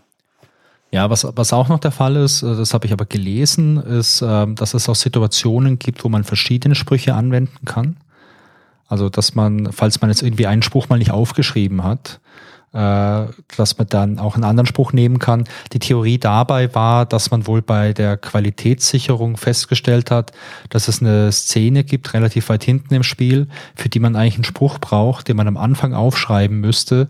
Wenn man es aber verpasst hat, äh, weil man den Spruch halt nicht aufgeschrieben hat, beziehungsweise den Spruch braucht man halt sonst nie. Das ist halt nicht so ein, so ein Gate, sage ich mal, wo man sagt, du musst diesen Spruch jetzt verwenden, du musst ihn gehört haben, dass du weiterkommst. Äh, da gibt es halt einen anderen Spruch. Und äh, dann hat man wohl im Nachhinein das noch so ein bisschen angepasst, dass man mit einem zweiten Spruch da auch was machen kann. Also solche Sachen hat man da wohl gemacht. Was ich interessant finde, Christian, an der Stelle, wir haben ja bei, wenn wir jetzt nur mal LucasArts Adventures angucken, was die Interfaces angeht, verschiedene Sachen. Wir haben so die Klassiker, wie jetzt Monkey Island 2 oder Maniac Mansion vielleicht eher. Da gibt's extrem viele Verben also auch Schalte ein, Schalte aus etc. Und es gibt extrem viele Gegenstände im Inventar. Dann haben wir spätere Spiele, wie jetzt beispielsweise The Dick. Da gibt's auch noch extrem viele Gegenstände im Inventar. Aber es gibt nur äh, ganz wenige Verben. Ich glaube, bei The Dick ist es, ist es nicht nur so ein Verb, was man überall nutzt, weiß es nicht mehr Ja, genau. man nutzt gar keine Verben, sondern es sind eher so Bildchen und dann werden die, die Kommunikationen werden über kleine Bilder und Icons gesteuert und man klickt einfach nur irgendwo drauf und die Aktion steht immer schon fest. Ja. Bei Loom, wenn man sich's mal recht überlegt und auch im Hinterkopf behält, dass Loom ja ein äh, Scum-Game ist, also das ist ja diese Scum-Engine, die darunter sitzt, äh, ist es ja so, man hat ein Inventar für null Gegenstände oder vielleicht für den Spinnrocken, also für einen Gegenstand. Aber man könnte ja letztendlich auch sagen, hey, jeder Zauberspruch, den wir hier finden, jede Melodie ist ein Verb. Also ich habe das Verb öffnen, ich drehe den um, ich habe das Verb schließen, ich habe das Verb, äh, Verb unsichtbar machen, ich habe das Verb sichtbar machen, ich habe äh, weiße Sachen grün färben, grüne Sachen weiß färben. Also noch abgedrehter wie bei Maniac Mansion. Und äh, das finde ich eigentlich ganz interessant, oder? Also so kann man es nicht. Du willst damit sagen, dass Moriarty eigentlich ein kleiner Scum-Hacker war? Ja, wahrscheinlich schon. Der das äh, Spielprinzip kreativ umgeschichtet hat. Ja, also das möchte ich felsenfest behaupten. Naja, aber was passiert noch in der Story? Lass uns doch da vielleicht nochmal ganz kurz bleiben, bevor wir uns nochmal die Technik ein bisschen genauer anschauen. Der Bobbin, der ist bewaffnet mit dem Spinnrocken, hat seine ersten Sprüche und äh, mit einem der ersten Sprüche äh, öffnet er auch dieses äh, Schwanenei, die schwarze kleine Hatchel, die schlüpft raus und äh, sagt dem Bobbin halt, äh, ja, dass der Schwan, der sonst jedes Jahr vorbeikommt, halt äh, seine, seine Mutter äh, ist und er sagt, glaube ich, auch noch, dass der dritte Schatten irgendwie im Anmarsch ist, also dass da die Kacke am Dampfen ist, wenn man es mal umgangssprachlich formuliert. Der Bobbin, der macht sich danach auf seinen Weg, ich glaube einfach mal, um die anderen zu finden und zu gucken, was los ist. Und auf dem Weg, da trifft er halt diese anderen Gilden. Er trifft, äh, er trifft die Glasbläser-Gilde, die in so einer richtig abgefahrenen Glasstadt lebt. Das ist alles aus grünem Glas. Und ich erinnere mich noch in der Glasstadt, dass es teilweise echt anstrengend war, dort irgendwo hinzulaufen, weil man nie weiß, hey, ist das jetzt eine durchsichtige Wand? Äh, wo muss ich jetzt klicken? Wo ist mein Hotspot für den, äh, für den Bobbin? Das fand ich ein bisschen anstrengend. Also genau, jeder, der es nicht gesehen hat, sollte sich die Glasstadt auf jeden Fall mal angucken. Sieht äh, geil grafisch ist die das, glaube ich, beeindruckendste an dem Spiel, weil ja. die das ist 2D-Pixel-Grafik, äh, die wirkt aber sehr 3D-artig und äh, die Wege, die Laufwege waren wirklich extrem kompliziert. Also ich, ich weiß ja, du hast geklickt und ich habe versucht, dir Tipps zu geben und äh, der Bobbin ist ständig irgendwo falsch hingelaufen. Ja. Aber es war trotzdem, es sah einfach grandios aus. Genau, in der Glasstadt ist so die Besonderheit, was diese Glasbläser herstellen, das sind solche Zauberkugeln oder so Glaskugeln, mit denen man in die Zukunft schauen kann. Das nutzen wir auch ein paar Mal im Spiel, um uns so Ereignisse anzuschauen, die irgendwann mal noch auftreten. Dann haben wir noch die Schäfergilde, die treffen wir noch. Da helfen wir so ein Schaf zu heilen und äh, ja, da gibt's auch noch so einen Drachen, der möchte sich Schafe klauen, aber wir haben halt so einen Zauberspruch, mit dem man halt weiße Sachen grün färben kann, auch so geil. Dann färben wir die ganzen Schafe grün und dann zieht die der Drache nicht mehr. Dann haben wir die Schmiede, die Schmiedgilde. Ähm, da sind wir auch nochmal unterwegs, äh, werden da mal gefangen genommen, müssen da entfliehen und so weiter. Und was sich so ein bisschen herauskristallisiert auf dieser Reise, in den äh, Dialogen, die es da gibt und in der Handlung, die gezeigt wird, ist, dass irgendjemand was im Schilde führt und irgendwer, das sind die Kleriker, denn die haben bei diesen Schmieden irgendwie 10.000 Schwerter bestellt, dann haben die bei den Glasbläsern solche Glaskugeln bestellt, mit denen man in die Zukunft schauen kann. Die haben auch relativ viele Schafe bestellt bei den Schäfern, ich glaube auch 10.000 Stück. Und naja, irgendwann landen wir dann halt auch bei den Klerikern und ähm, wir möchten jetzt auch gar nicht so super viel erzählen, was dazwischen drin passiert. Falls ihr das Spiel noch nicht gespielt habt, dann schämt euch. nee, dann, dann macht am besten mal ganz kurz Pause und spielt's durch. Ihr braucht doch nicht so super lang. Auf jeden Fall, also das Endgame, da sind wir dann bei diesen Klerikern und da werden wir gefangen genommen von den Klerikern und zwar von zwei Stück. Von dem Mandible. Der Mandible ist irgendwie so der Chefkleriker, der auch so diesen Deal mit den Schwertern und so eingefädelt hat und mit seinem Gehilfen, das ist der Cobb. Das ist so sein, ja, wie so eine Art Wächter oder so. Und der Cop, der, äh, der sperrt uns auch erstmal in so einen Käfig, den können wir natürlich mal aufzaubern wieder. Wir verlieren dann auch unseren Zauberstab, also den, äh, den Spinnrocken, den schnappt sich nämlich der Mandible, der damit Großes machen möchte. Erzählt er uns an der Stelle auch schon seinen Plan? Mm, soweit ich weiß schon, ja. Ja, also der Plan. Das ist ja schon die Endsequenz. Genau, das ist die Endsequenz. Also der Plan vom, ich meine, klassischer Fehler von jedem Bösewicht, oder? Immer erstmal groß den Plan erklären mit allen Details. Der Plan von Mandible sieht halt so aus, mit Hilfe des Spinnrockens möchte er so einen Zauberspruch wirken und damit reißt er halt so ein Loch in die Realität, um da so aus dem Jenseits eine Armee von Toten heraufzubeschwören und mit der Armee möchte er halt die Macht übernehmen. Und für die Armee braucht er auch die Schwerter, und die Schafe irgendwie als Verpflegung, keine Ahnung. und diese Kristallkugeln wahrscheinlich ein bisschen für die Orientierung. Das ist so sein großer, sein großer Plan, den er tun möchte.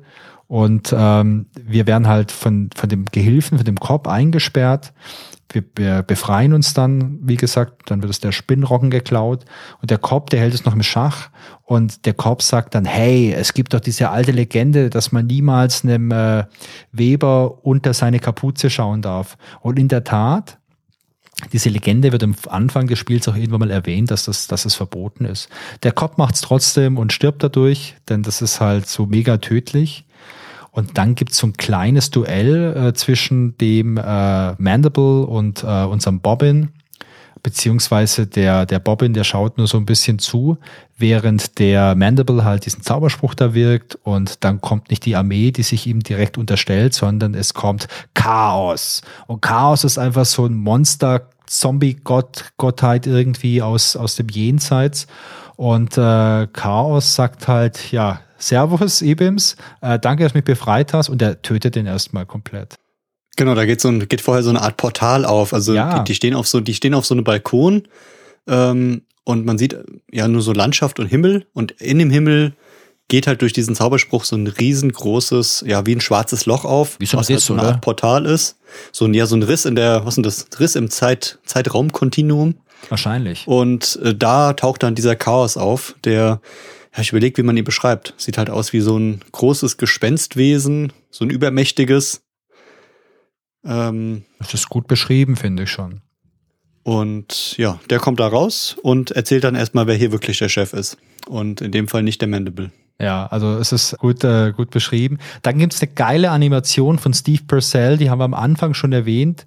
Wenn ihr das Spiel äh, gespielt habt, kennt ihr die Animation. Wenn ihr spielt, werdet ihr sie sehen. Und wenn ihr es nicht spielen wollt, dann schaut euch auf YouTube an.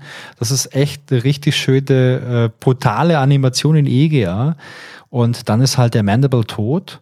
Und äh, ja, der Chaos, der beschwört natürlich dann so eine Armee mit den ganzen Untoten und der will einfach nur die Welt zerstören. Ähm, wir holen uns Aber ich glaube, da, da musst du noch kurz die Hintergrundstory zu erzählen, weil diese unglaublich lustig ist. Also der, der Moriarty ähm, hat sich ja das, das Spiel überlegt, wie die, wie die Szenen laufen und er war dann halt bei dieser Endszene, ähm, bei diesem Mandible und bei dem Chaos und hat dann überlegt, ah, wie machen wir das? Wie können wir den denn sterben lassen? Und dann hat er halt zu dem Steve Purcell gesagt, so, hier, hast du da irgendeine Idee? Ich mache jetzt erstmal Feierabend, ich gehe nach Hause. Und dann kam er irgendwie am nächsten Tag wieder in sein Büro und dann standen alle Mitarbeiter vor diesem Computer und er sagte, was ist denn hier los? Und dann guckte der Steve Purcell nur und sagte, ja, ich hatte eine Idee. Und dann hat er gesagt, ja, hast du ihn getötet? Ja, ich habe ihn getötet. Und dann kam diese Szene, die du gerade ge genannt hast, und die müsst ihr euch echt angucken, weil die so, ja, so typisch Steve Purcell ist. Die ist, das ist ein gutes Beispiel für überflüssige Gewalt. Also ich glaube, das ist auch ein Zitat von, äh, von Max aus Sam Max. Ja, aber was passiert dann? Der Bobbin, der holt sich halt seinen Spinnrocken zurück und äh, macht sich dann auf, die Risse der Realität wieder zu flicken. Also er hatte diesen, äh, diesen Öffnen-Spruch, den kann man rückwärts sprechen, das ist ein Schließenspruch. Und dann ist der Bobbin einfach unterwegs und es gibt halt überall an den ganzen Schauplätzen, die wir schon besucht hatten, gibt's halt solche Risse, da kommen wir überall vorbei, wir machen die zu und wir reparieren noch ein paar andere Sachen. Also wir sehen zum Beispiel bei den äh, Schmieden, da ist halt jemand tot, den können wir zum Leben wieder, wieder erwecken oder heilen. Das machen wir alles. Und äh, am Ende, ja, am Ende gibt's den großen Showdown zwischen Bobbin und äh, Chaos am Webstuhl, am großen Webstuhl auf der Insel Loom in der kathedralenartigen, äh, ja, in dem kathedralenartigen Zelt.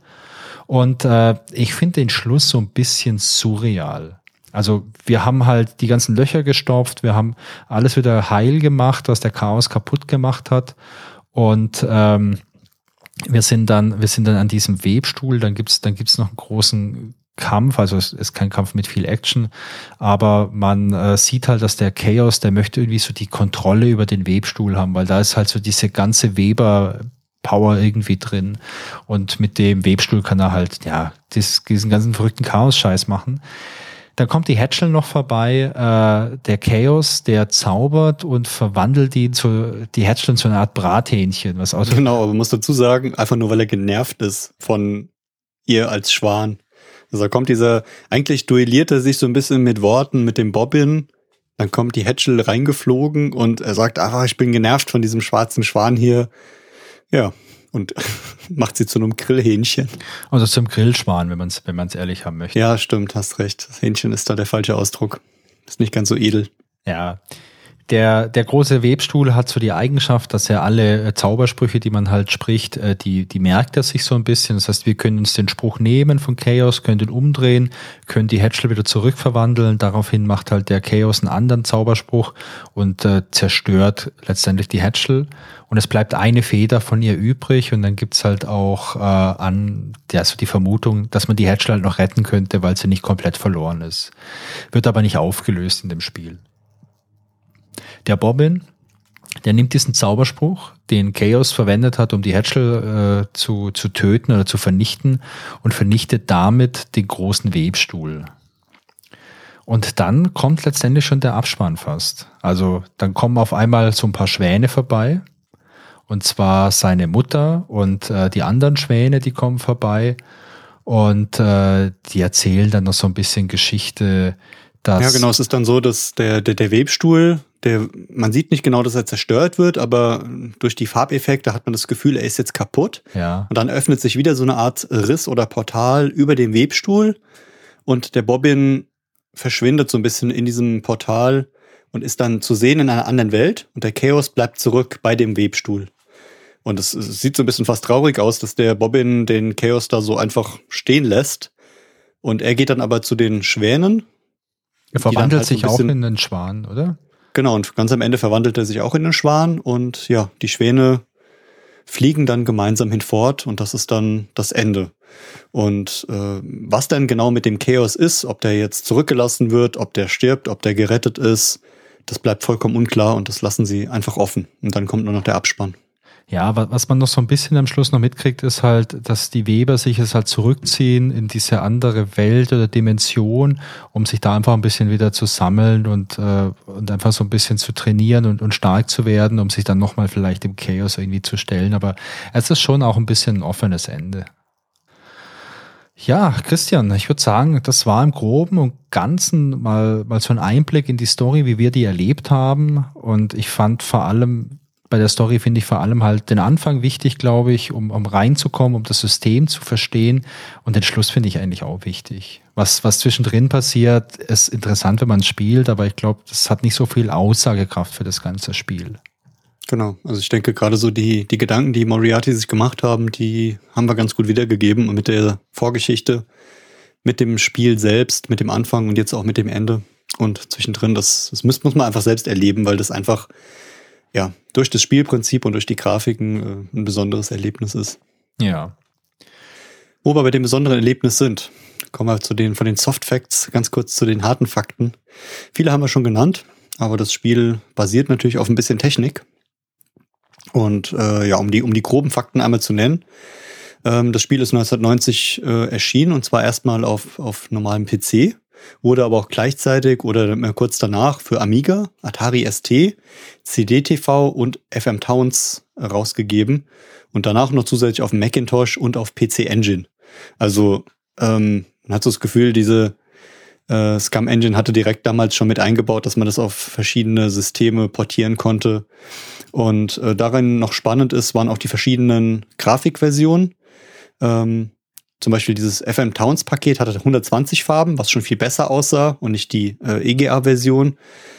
Ähm, und ja, je nachdem, was für ein System man hatte, konnte man unterschiedliche Grafiktypen sehen. Es gab später dann eine CD-ROM-Version äh, mit VGA-Grafik und englischer Sprachausgabe und sogar digitaler CD-Musik dazu. Das weiß ich nicht genau, wann die rauskam, aber auf jeden Fall wurde die ein bisschen später produziert. Die kam kurz darauf raus. Äh, die war auch, die Sprachausgabe war auch echt gut, die hatten gute Sprecher. Es gab nur so ein Kuriosum, dass äh, manche Szenen in der äh, CD-Version geschnitten waren. Denn man hat halt festgestellt, hey, CD ist groß, aber der Platz ist mir auch begrenzt. Und äh, man hat deswegen manche Dialoge so ein bisschen, äh, so ein bisschen gekürzt ähm, im Vergleich jetzt zur, zur reinen Diskettenversion. Also es gibt so manche Sachen, wo man einfach weggelassen hat. Ich glaube auch ein paar so Close-ups und so, die, die nicht da sind. Genau. Ansonsten äh, haben wir auch schon erwähnt, das Spiel basiert auf der Scum Engine, äh, Version 3. Und Version 3 ist die gleiche Version, die auch bei Zack McCracken ähm, und bei Indiana Jones and the Last Crusade benutzt wurde. Also da weiß man ungefähr so von der Technik, von der Zeit, wann das da gespielt hat und äh, was da eingesetzt wurde.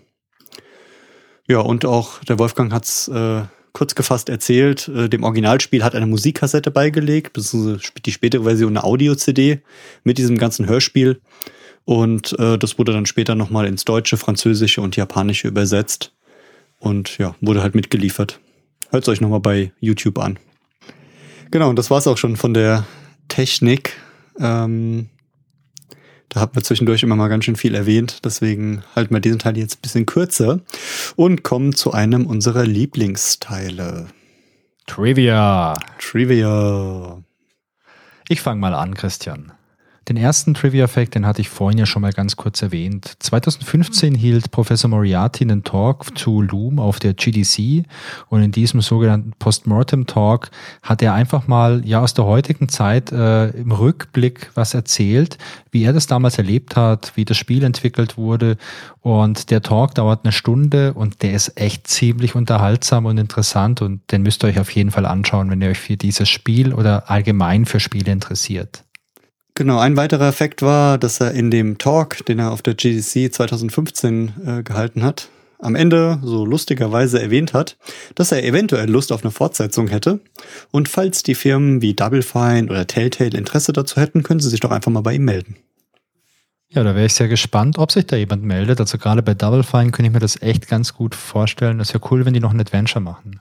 Du hast ja vorhin schon ein bisschen was über die Musik des Spiels erzählt, vor allem über Tchaikovsky und über den Schwansee, der hier eingesetzt wird, um eine schöne Stimmung zu erzeugen. Und wir beide, wir kannten die Melodie, konnten es aber nicht zuordnen, weil wir halt keine Klassikmusikexperten sind.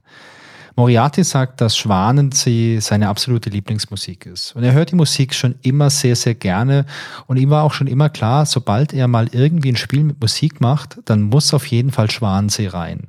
Bei den Text Adventures war es damals noch schwierig mit richtig guter digitaler Musik. Aber als dann dieses Loom-Projekt für ihn Gestalt annahm, da muss es ihm sofort klar gewesen sein, dass die Melodie, dass der Soundtrack für Loom auf jeden Fall Schwanensee von Tchaikovsky ist. Was auf jeden Fall eine sehr gute Wahl war. Ein weiterer Fakt ist, dass äh, bei Maniac Mansion ähm, kann man eine kaputte Schallplatte finden, die den Aufdruck hat Loom Soundtrack. Da haben wir uns gedacht, hey, das kann nicht sein. Wir haben doch Maniac Mansion äh, gespielt und haben da keine Schallplatte gefunden. Ja, liegt daran, das gibt's nur in der NES-Version. Okay, dann war die nächste Frage. NES-Version von Maniac Mansion? Was zum Teufel äh, hat die da geritten und warum kennen wir die nicht? Ja, muss zugeben, ist wirklich komplett an mir vorbeigegangen. Ich hatte zwar ein NES damals, aber Maniac Mansion habe ich äh, nur auf dem PC oder damals C64 gespielt. Ja, ich kenne es auch nur vom Computer und das war für mich auch so der Fakt, wo ich dachte, was? Maniac Mansion auf dem NES? Cool. Ja. Muss man vielleicht doch nochmal nachholen. Müssen wir uns ein NES besorgen. Ach, wie schade. Ich hatte vorhin schon ein bisschen was über Mark Ferrari und seinen Ansatz bezüglich der Grafik erzählt. Und es war damals in der Tat so, als 1990 Loom erschien, war die Grafik wirklich State of the Art. Und auch der Sound mit diesen, ja, mit diesen stimmungsvollen Melodien war so cool damals, dass das wirklich so das Beste war, das man überhaupt auf dem Markt bekommen konnte. Und viele Leute haben sich das Spiel einfach nur gekauft, um zu zeigen, was ihre neuen coolen Grafikkarten und ihre Soundblaster-Karte wirklich leisten leisten kann. Und vielleicht ist das auch ein Faktor, weswegen Loom 500.000 Mal verkauft wurde. Und danach zufällig 500.000 Soundblaster-Karten. Ja, zum Beispiel. Hattest du damals eine Soundblaster-Karte? Ich habe eine kompatible gehabt. Und dann hast du bestimmt deine Jumper noch neu gesetzt, hm? Ja klar, IRQ 7, der, was war's, DH, D, DMA, nee, DAH, äh, ich weiß es nicht mehr. so Dinge bleiben auf jeden Fall hängen. IAQ 7 ist echt der Wahnsinn. Christian, hast du damals eigentlich Sierra-Spiele gespielt? Also diese Sierra Adventures? Lange Pause bedeutet nicht so viele. Bei mir war es ähnlich. Ich habe von Sierra, ich habe, äh, ich gestehe es, natürlich ein paar von den Larrys gespielt. Äh, genau, das wollte ich gerade sagen, ohne dich da zu unterbrechen. Äh, ich ich habe bei Sierra immer direkt Larry im Kopf und bei Larry bin ich mir unsicher, ob man das noch erwähnen darf. Ich habe ich hab Larry in den 90ern gespielt. Ähm, da, da konnte man das noch spielen. Mein Englisch war damals so schlecht, dass ich den ganzen Sexismus gar nicht kapiert habe. Ähm, heute kann man es, glaube ich, nicht mehr spielen. Und ich habe äh, Legend of Kirandia 1 auf jeden Fall gespielt von Sierra. Was bei mir noch so ein bisschen offen ist, äh, das sind einige von diesen ganzen äh, King's Quest, Police Quest und Space Quest Teilen. Jetzt, ich habe mal King's Quest auch gespielt. Ich weiß aber nicht mehr genau, welchen Teil. Da gab es ja auch so viele. Was ich nicht gespielt habe, ist Space Quest. Aber wir müssen das mal machen. Also das steht ja auch noch auf unserer Liste, diese ganzen Sierra Adventures. Wenn wir wirklich gute Nerven haben, weil man da so oft sterben kann. Ähm, in Space Quest 4 gab es eine Parodie auf Loom und ich habe mir hier mal was rausgesucht, das ich mal gern vorlesen möchte. Also Space Quest ist so ein Science-Fiction-Adventure. Der Held von diesen Space Quest-Spielen, das ist der Roger Wilco und der ist in Space Quest 4 in so einem Laden, da gibt es so eine Krabbelkiste und da ist ein Spiel namens Boom, B-O-O-M. Und er nimmt sich das und äh, liest dann mal so den äh, Text von der Packung vor und da steht folgendes. The latest bomb from master storyteller Murray Brainati. Boom is a post-Holocaust adventure set in a post-Holocaust America after the Holocaust. Neutron bombs have irradiated all life leaving only you to wander through the wreckage. No other characters, no conflict, no puzzles, no chance of dying, and no interface make this the easiest to finish game yet. Just boot it up and watch it explode. Was halt auch echt lustig ist, weil die Packung, die sieht so ähnlich aus wie äh, Loom und äh, ich finde halt auch so geil zu sagen, hey, es ist einfach super einfach zu gewinnen. Es gibt hier keine anderen Charaktere, es gibt hier keine Konflikte, keine Puzzles und auch keine Chance irgendwie zu sterben. Nicht nicht so wie bei uns bei Sierra. Und es gibt auch kein Interface, denn das ist halt einfach ein easy Spiel. Einlegen und gewinnen. Und äh, das finde ich auch ganz witzig. Ja, das haben sie echt cool gemacht. Es gibt noch einen kleinen Trivia-Fact bezüglich Monkey Island. Denn in Monkey Island, da gibt es ja diese bekannte Scum-Bar. Da sind die ganzen Piraten drin, die sich halt den ganzen Grog reinkippen. Und einer der Piraten, der heißt Cobb. Und wenn man zu dem hingeht und mit dem quatscht, dann sieht man halt so eine Detailgrafik vom Piraten und der hat so, so einen Anstecker auf der Brust und da steht drauf, Ask me about Loom. Und wenn man ihn dann nach Loom fragt, dann gibt's wirklich so eine kleine Verkaufsveranstaltung. Da wird unten, wo normalerweise so der, ja, die ganzen Dialoge drin sind, wird nur angezeigt äh, Advertisement, also Werbung und dann erzählt der Cop halt, ja, hey, das ist das neue, coole Adventure von LucasArts, das ist super, bla bla bla, kauf das, probier das unbedingt aus. Finde ich ganz witzig. Ganz witzig finde ich aber auch, dass dieser Kleriker aus Loom, der stirbt, als er unter die Kapuze von, äh, vom Weber schaut, also von Bobbin, der heißt ja auch Cobb, also C-O-B geschrieben. Und der Pirat Cobb, der heißt halt Cobb C-O-B-B. Und ich frage mich jetzt natürlich, wenn du unter die Kapuze eines Webers auf Loom schaust, ist die Hölle, in die du dann verbannt wirst, vielleicht Monkey Island, Discamba? Ich weiß es nicht, aber ich finde es ganz interessant. Hm, das müssten wir irgendwann mal ausprobieren. Vielleicht treffen wir ja mal einen Weber. Ja, probier das doch mal aus und sag mir dann Bescheid. Eventuell. So, als letztes habe ich noch einen Trivia-Effekt, äh, der so ein bisschen zeigt, wie sich bei der Entwicklung von so Spielen manchmal Dinge einfach verändern können. Und zwar gab es äh, einen Screenshot, der einen Raum bei den Glasbläsern zeigt in der Stadt, bei dem man drei riesige Sanduhren sieht. Und zwei von den Sanduhren sind leer und verschlossen. Und die letzte Sanduhr ist oben offen und ein Arbeiter schüttet die ganze Zeit Sand hinein, um die Uhr am Laufen zu halten. Und von der Geschichte soll das bedeuten, dass die drei Sanduhren ähm, die drei Schatten sind und die ersten beiden Schatten sind schon vergangen und nicht mehr aktiv, aber der dritte Schatten, das, der steht unmittelbar bevor und wird gerade gefüllt und wenn er gefüllt ist, dann kommt er zum Vorschein. Und ähm, ja, einigen Quellen zufolge wurde der Raum dann später äh, rausgeschnitten, um Speicherplatz zu sparen. Aber Brian Moriarty behauptet, der Raum sei nur rausgeschnitten worden, ähm, weil er während der Entwicklung umgestaltet wurde. Also es hat nichts mit dem Speicherplatz zu tun. Und in einer 16-Farben-Version ist die Sanduhr noch zu sehen, aber in der späteren VGA-Version ist er einfach rausgepinselt, der Raum, und man kann ihn nicht mehr sehen. Und ja, da gibt's so, so verschiedene Theorien drüber und verschiedene Fakten. Da sieht man auch, wie die Versionen sich entwickeln. Und da hat man noch ein bisschen was zum Grübeln. Ich finde sowas immer super spannend. Äh, keine Ahnung, wie es damals war. Die einfachste Erklärung ist wahrscheinlich, hey, wir haben es nicht gebraucht, war ein früher Entwurf, haben wir weggeschmissen. Aber ich finde es total gut, wie dann so Fans so, so Theorien entwickeln und sagen, ja, da ist vielleicht einfach noch eine Information versteckt. Da muss man halt auch mal ein paar Ebenen, tief, Ebenen tiefer gehen, um, um das rauszuarbeiten. Das finde ich immer spannend. Genau. Aber wo du gerade sagst, Fans, das ist doch irgendwie ein schönes Stichwort, weil es gibt ja extrem viele Fans. Wir wissen ja, 500.000 Leute haben mindestens das Spiel gekauft. Ja. Und es gibt halt auch immer wieder ein paar Verrückte, die das Spiel auf Zeit durchspielen. Du weißt bestimmt, worauf ich hinaus will. Da, da, da, da, da, da. Speedrun.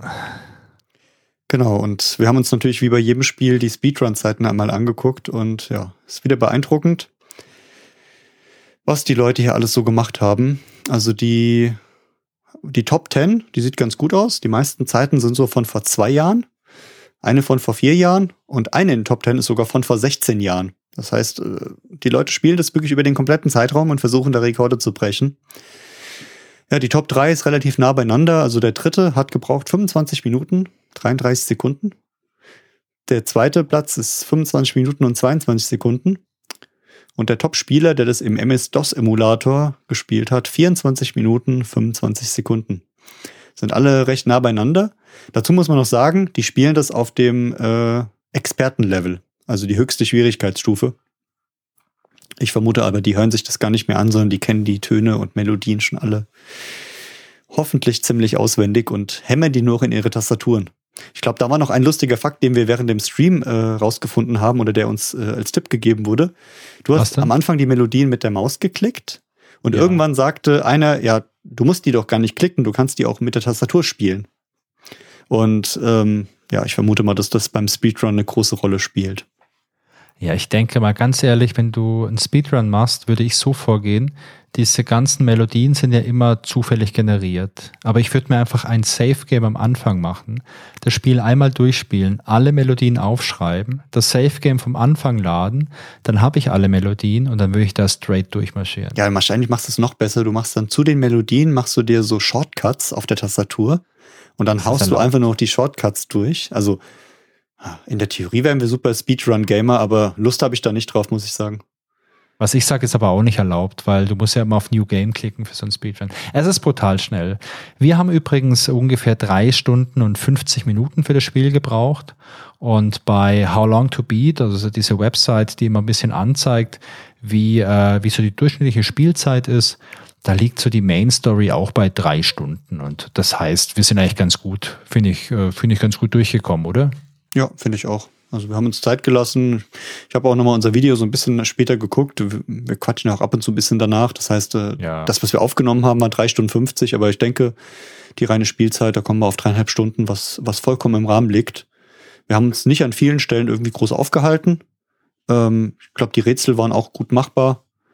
Und als wir erstmal den, den Dreh raus hatten, dann ging es auch gut.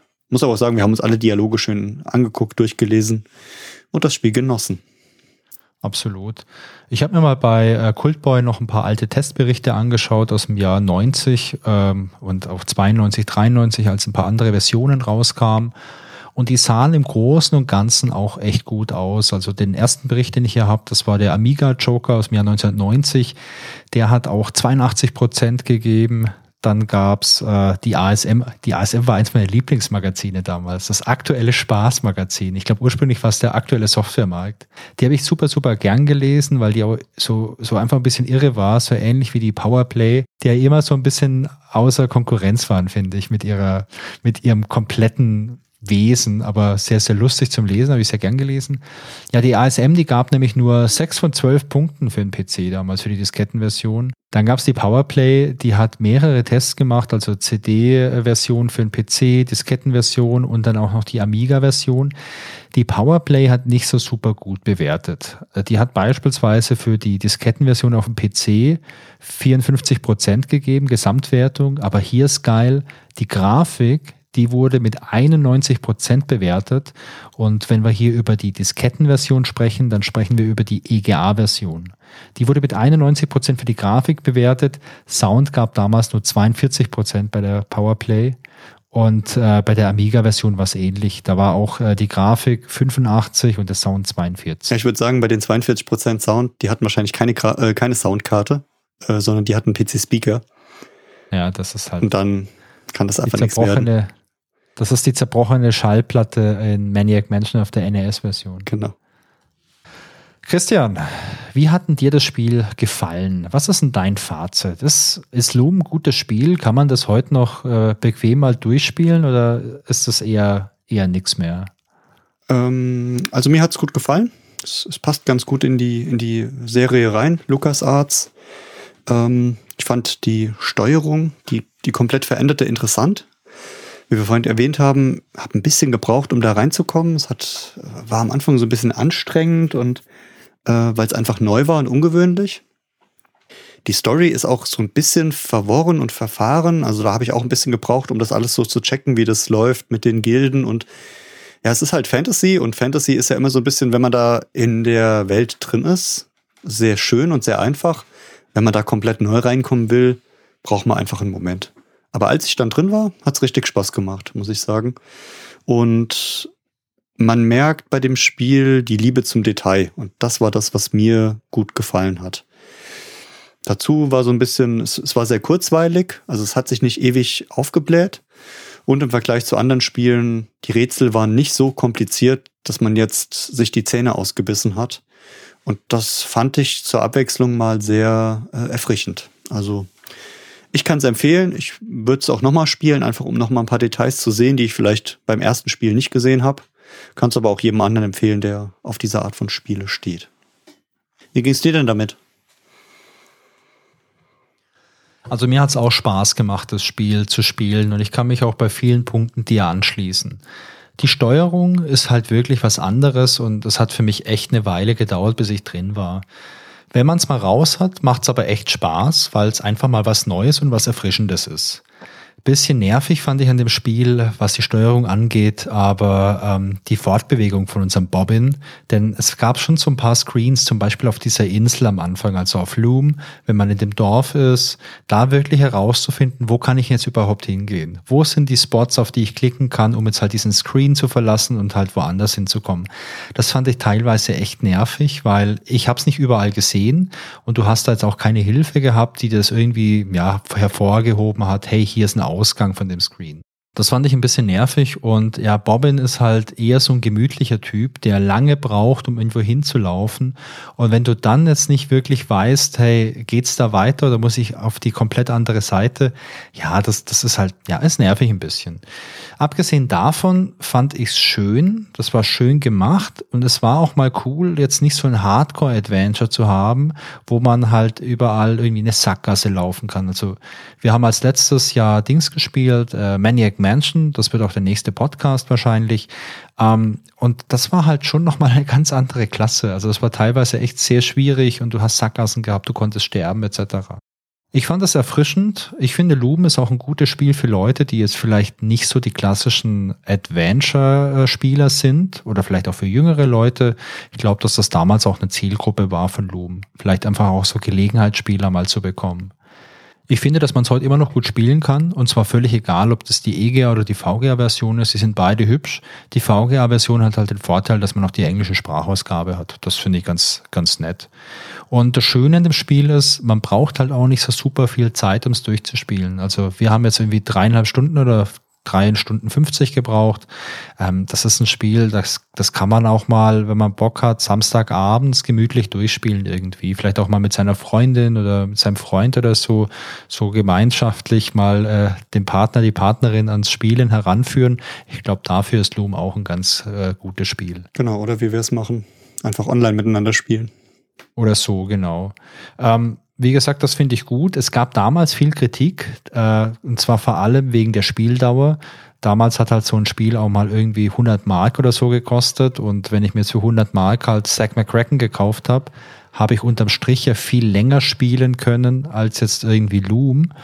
Wobei ich das schwierig finde, das dann als Kritik irgendwie einfließen zu lassen. Also wenn ich es nur so sehe, wie viel Spieldauer für wie viel Geld, okay, dann ist Loom sicherlich eine schlechtere Wahl als Zack McCracken oder Monkey Island, aber Spaß macht es auf jeden Fall, das ist stimmungsvoll. Die Story Die finde ich auch ein bisschen wirr. Also ich habe nicht genau kapiert, warum es da so viel Schwäne gibt, ehrlich gesagt. Äh, vielleicht, weil äh, Moriarty einfach Schwanensee mag und dann der Schwan die logische Schlussfolgerung war. Ich fand jetzt auch den Schluss vom Spiel jetzt nicht so cool, weil wenn jetzt wirklich schon von vornherein geplant gewesen wäre, wir machen auf jeden Fall eine Trilogie und das klappt es nicht, weil die Verkaufszahl vielleicht so gering ist, okay, Pech gehabt. Aber so war es ja nicht. Es war ja nicht so hundertprozentig fest geplant. Und da wäre meine Erwartung an so ein Spiel schon, dass es ein vernünftiges Ende gibt. Ja, das Ende, das äh, sp spricht bei mir irgendwie so ein bisschen dafür, dass es irgendwo doch als Trilogie im Hinterkopf war, weil es wurde halt was offen gelassen. Und dieses ja. offen lassen, das heißt immer so, ah, entweder ist es geplant oder wir sind uns noch nicht sicher. Aber ich hätte es auch cooler gefunden, wenn es irgendwie einen gewissen Abschluss gegeben hätte. Aber wer weiß, Christian, ich bin ja äh, nicht nur Adventure-Spieler, sondern ich bin ja auch riesengroßer Twin Peaks-Fan, habe ich vielleicht schon mal erwähnt. Und als ich damals Twin Peaks sah, äh, gab es ganz am Schluss in der Serie gab es den Hinweis äh, zwischen zwei der Hauptfiguren, wir sehen uns wieder in 25 Jahren. Und es gab dann doch tatsächlich 25 Jahre später eine Fortsetzung. Also in Wirklichkeit kam die, glaube ich, 27 Jahre später raus, weil es ein paar Verzögerungen gab. Aber der Plan wäre gewesen, nach 25 Jahren diese Fortsetzung bring, zu bringen. Und vielleicht ist es mit Lumia auch so. Vielleicht äh, kommt jemand von Telltale Games oder von Double Fine und äh, macht eine Fortsetzung für Loom. Ich glaube, wir würden uns auf jeden Fall sehr drüber freuen. Wir würden es auf jeden Fall spielen. Genau, ich glaube, zu dem Spiel haben wir jetzt erstmal alles gesagt, was wir sagen wollten. Es gibt bestimmt ja. noch mehr zu sagen, aber wir haben für heute fertig, Flasche leer. Aber bevor wir uns verabschieden, hätten wir noch eine kleine Bitte an euch. Wir würden uns riesig darüber freuen, wenn ihr uns bei Apple Podcasts und bei Spotify eine Bewertung da lasst, eine kleine Rezension, irgendein Feedback oder irgendetwas anderes. Und äh, zusätzlich würden wir uns freuen, wenn ihr uns auf Instagram folgt. Da haben wir auch noch so ein paar kleine, wie könnte man es denn nennen, äh, Nebenschauplätze oder Specials ja, genau. oder naja, Genau, also auf Instagram haben wir seit einiger Zeit folgendes. Äh, wir posten da immer am Mittwoch den Trivia Wednesday. Da ist der Christian immer dafür verantwortlich. Christian, vielleicht kannst du ganz kurz was dazu sagen. Was ist denn eigentlich der Trivia Wednesday? Der Trivia Wednesday ist äh, die Idee, dass wir äh, verschiedene Trivia Facts ähm, so aus dem aktuell Adventure-Bereich oder generell Spielbereich aus der Retro-Szene nehmen und dort noch mal ein bisschen aufbereiten. Also ist meistens ein schönes Bildchen mit einem Fact, wo ich immer schaue, dass er äh, auch, auch lustige Hintergrund hat und dann aber zur Erklärung auch noch ein paar ähm, ja, Details dazu, um das Ganze ein bisschen aufzuarbeiten. Weil wie, wie ihr schon gemerkt habt, wenn ihr Folgen von uns gehört habt, wir sind riesige Trivia-Freunde und die ganze Trivia, die so rumgeistert, die kann man nicht einfach liegen lassen. Das stimmt. Genau, neben dem Trivia Wednesday gibt's ja noch mehr Tage in der Woche und haben wir gedacht, der Freitag bietet sich an. Und da hatte der Wolfgang die Idee für einen Female Friday. Kannst du kurz erklären, was du da machst? Ja klar, sehr gerne. Beim Female Friday, da gibt's jede Woche einen Fact über irgendeine bedeutende Frau aus der Computerspieleszene. Sei es jetzt irgendwie eine Entwicklerin oder eine sehr gute Spielerin oder sonst irgendeine Frau, die einen Einfluss auf das hatte, was wir heute alles hier so zum Spielen haben. Ich finde das sehr spannend und ich finde es auch sehr wichtig, über sowas zu sprechen, denn äh, es gab und gibt einfach sehr, sehr viele Frauen, die ganz tolle Beiträge leisten. natürlich jetzt nicht nur bei Computerspielen, sondern auch sonst bei Technik. Und ich finde das persönlich einfach äh, unglaublich interessant und wichtig, auch über sowas zu sprechen und dafür äh, einfach ein bisschen mehr Sichtbarkeit zu sorgen. Genau, und wir sind aktuell dabei, uns noch weitere Themen, Specials und Formate zu überlegen bei Instagram, die wir dort posten. Ihr findet uns bei Instagram unter grobe Pixel. Und für alle, die den äh, großen Facebook-Konzern äh, nicht unterstützen wollen, äh, uns gibt's auch auf Twitter unter grobe Pixel. Da kommen die äh, Posts auch rein. Da könnt ihr das alles gerne nachlesen und äh, Kontakt mit uns aufnehmen. Zusätzlich spielen wir, wie ihr schon gehört habt, jede Woche aktuell bei Twitch die Spiele, die wir hier besprechen. Vorher live, äh, auch unter twitch.tv slash grobe Pixel. Meistens ist es, glaube ich, so der Montagabend, aber es könnten noch mal andere ja. Tage werden. Also wenn ihr uns bei Twitch abonniert, äh, bekommt ihr immer eine Message, wenn da, wenn wir live gehen. Und wir haben da auch so einen Spielplan, wo wir immer aktualisieren, wann wir da was spielen. Äh, wir freuen uns immer drauf. Ich muss zugeben, die Spiele, die wir ganz alleine spielen, die sind super lustig. Also wir haben viel Spaß miteinander. Aber wenn meist noch so zwei, drei, vier Leute im Chat sind, die sich einfach über das Spiel drüber unterhalten, sich teilweise über uns lustig machen äh, oder drüber lachen. Was heißt da lustig? Also die, die über uns lachen, weil wir äh, natürlich so geniale Spieler sind, ab und zu auch mal nicht ja. weiterkommen. Ähm, ja, macht mir das Ganze noch ein bisschen mehr Spaß. Also der Chat ist immer eine Riesenbereicherung für diesen äh, Twitch-Stream. Absolut. Genau, und als letztes, wer keine Lust auf Instagram, Twitter, Twitch oder sonst was hat, nimmt die gute alte E-Mail oder schickt einfach ein Fax an feedback at grobepixel.de. Ganz genau. Also wir freuen uns auf jeden Fall von euch zu hören, denn auch wenn uns beiden das Spielen super viel Spaß macht und auch so nochmal der Podcast viel Spaß macht, weil wir hier nochmal ein bisschen drüber nachdenken können und uns dann auch nochmal ein bisschen intensiver im Nachgang mit den Spielen beschäftigen können. Das Schönste für uns ist natürlich euer Feedback, denn wenn es da draußen Leute gibt, die sich das anhören und da irgendwie eineinhalb, zwei Stunden eine gute Unterhaltung haben, dann ja, ist das einfach ein tolles Gefühl für uns. So, aber ich glaube, jetzt haben wir wirklich alles gesagt. Ja. Und deshalb sagen wir guten Morgen, Mahlzeit, guten Abend, gute Nacht und lasst Ganz es euch genau. gut gehen. Bis zur nächsten Folge. Ja, wir hören uns in spätestens einem Monat wieder auf dem Kanal. Ich wünsche euch eine schöne Zeit und bis bald. Ciao. Tschüss.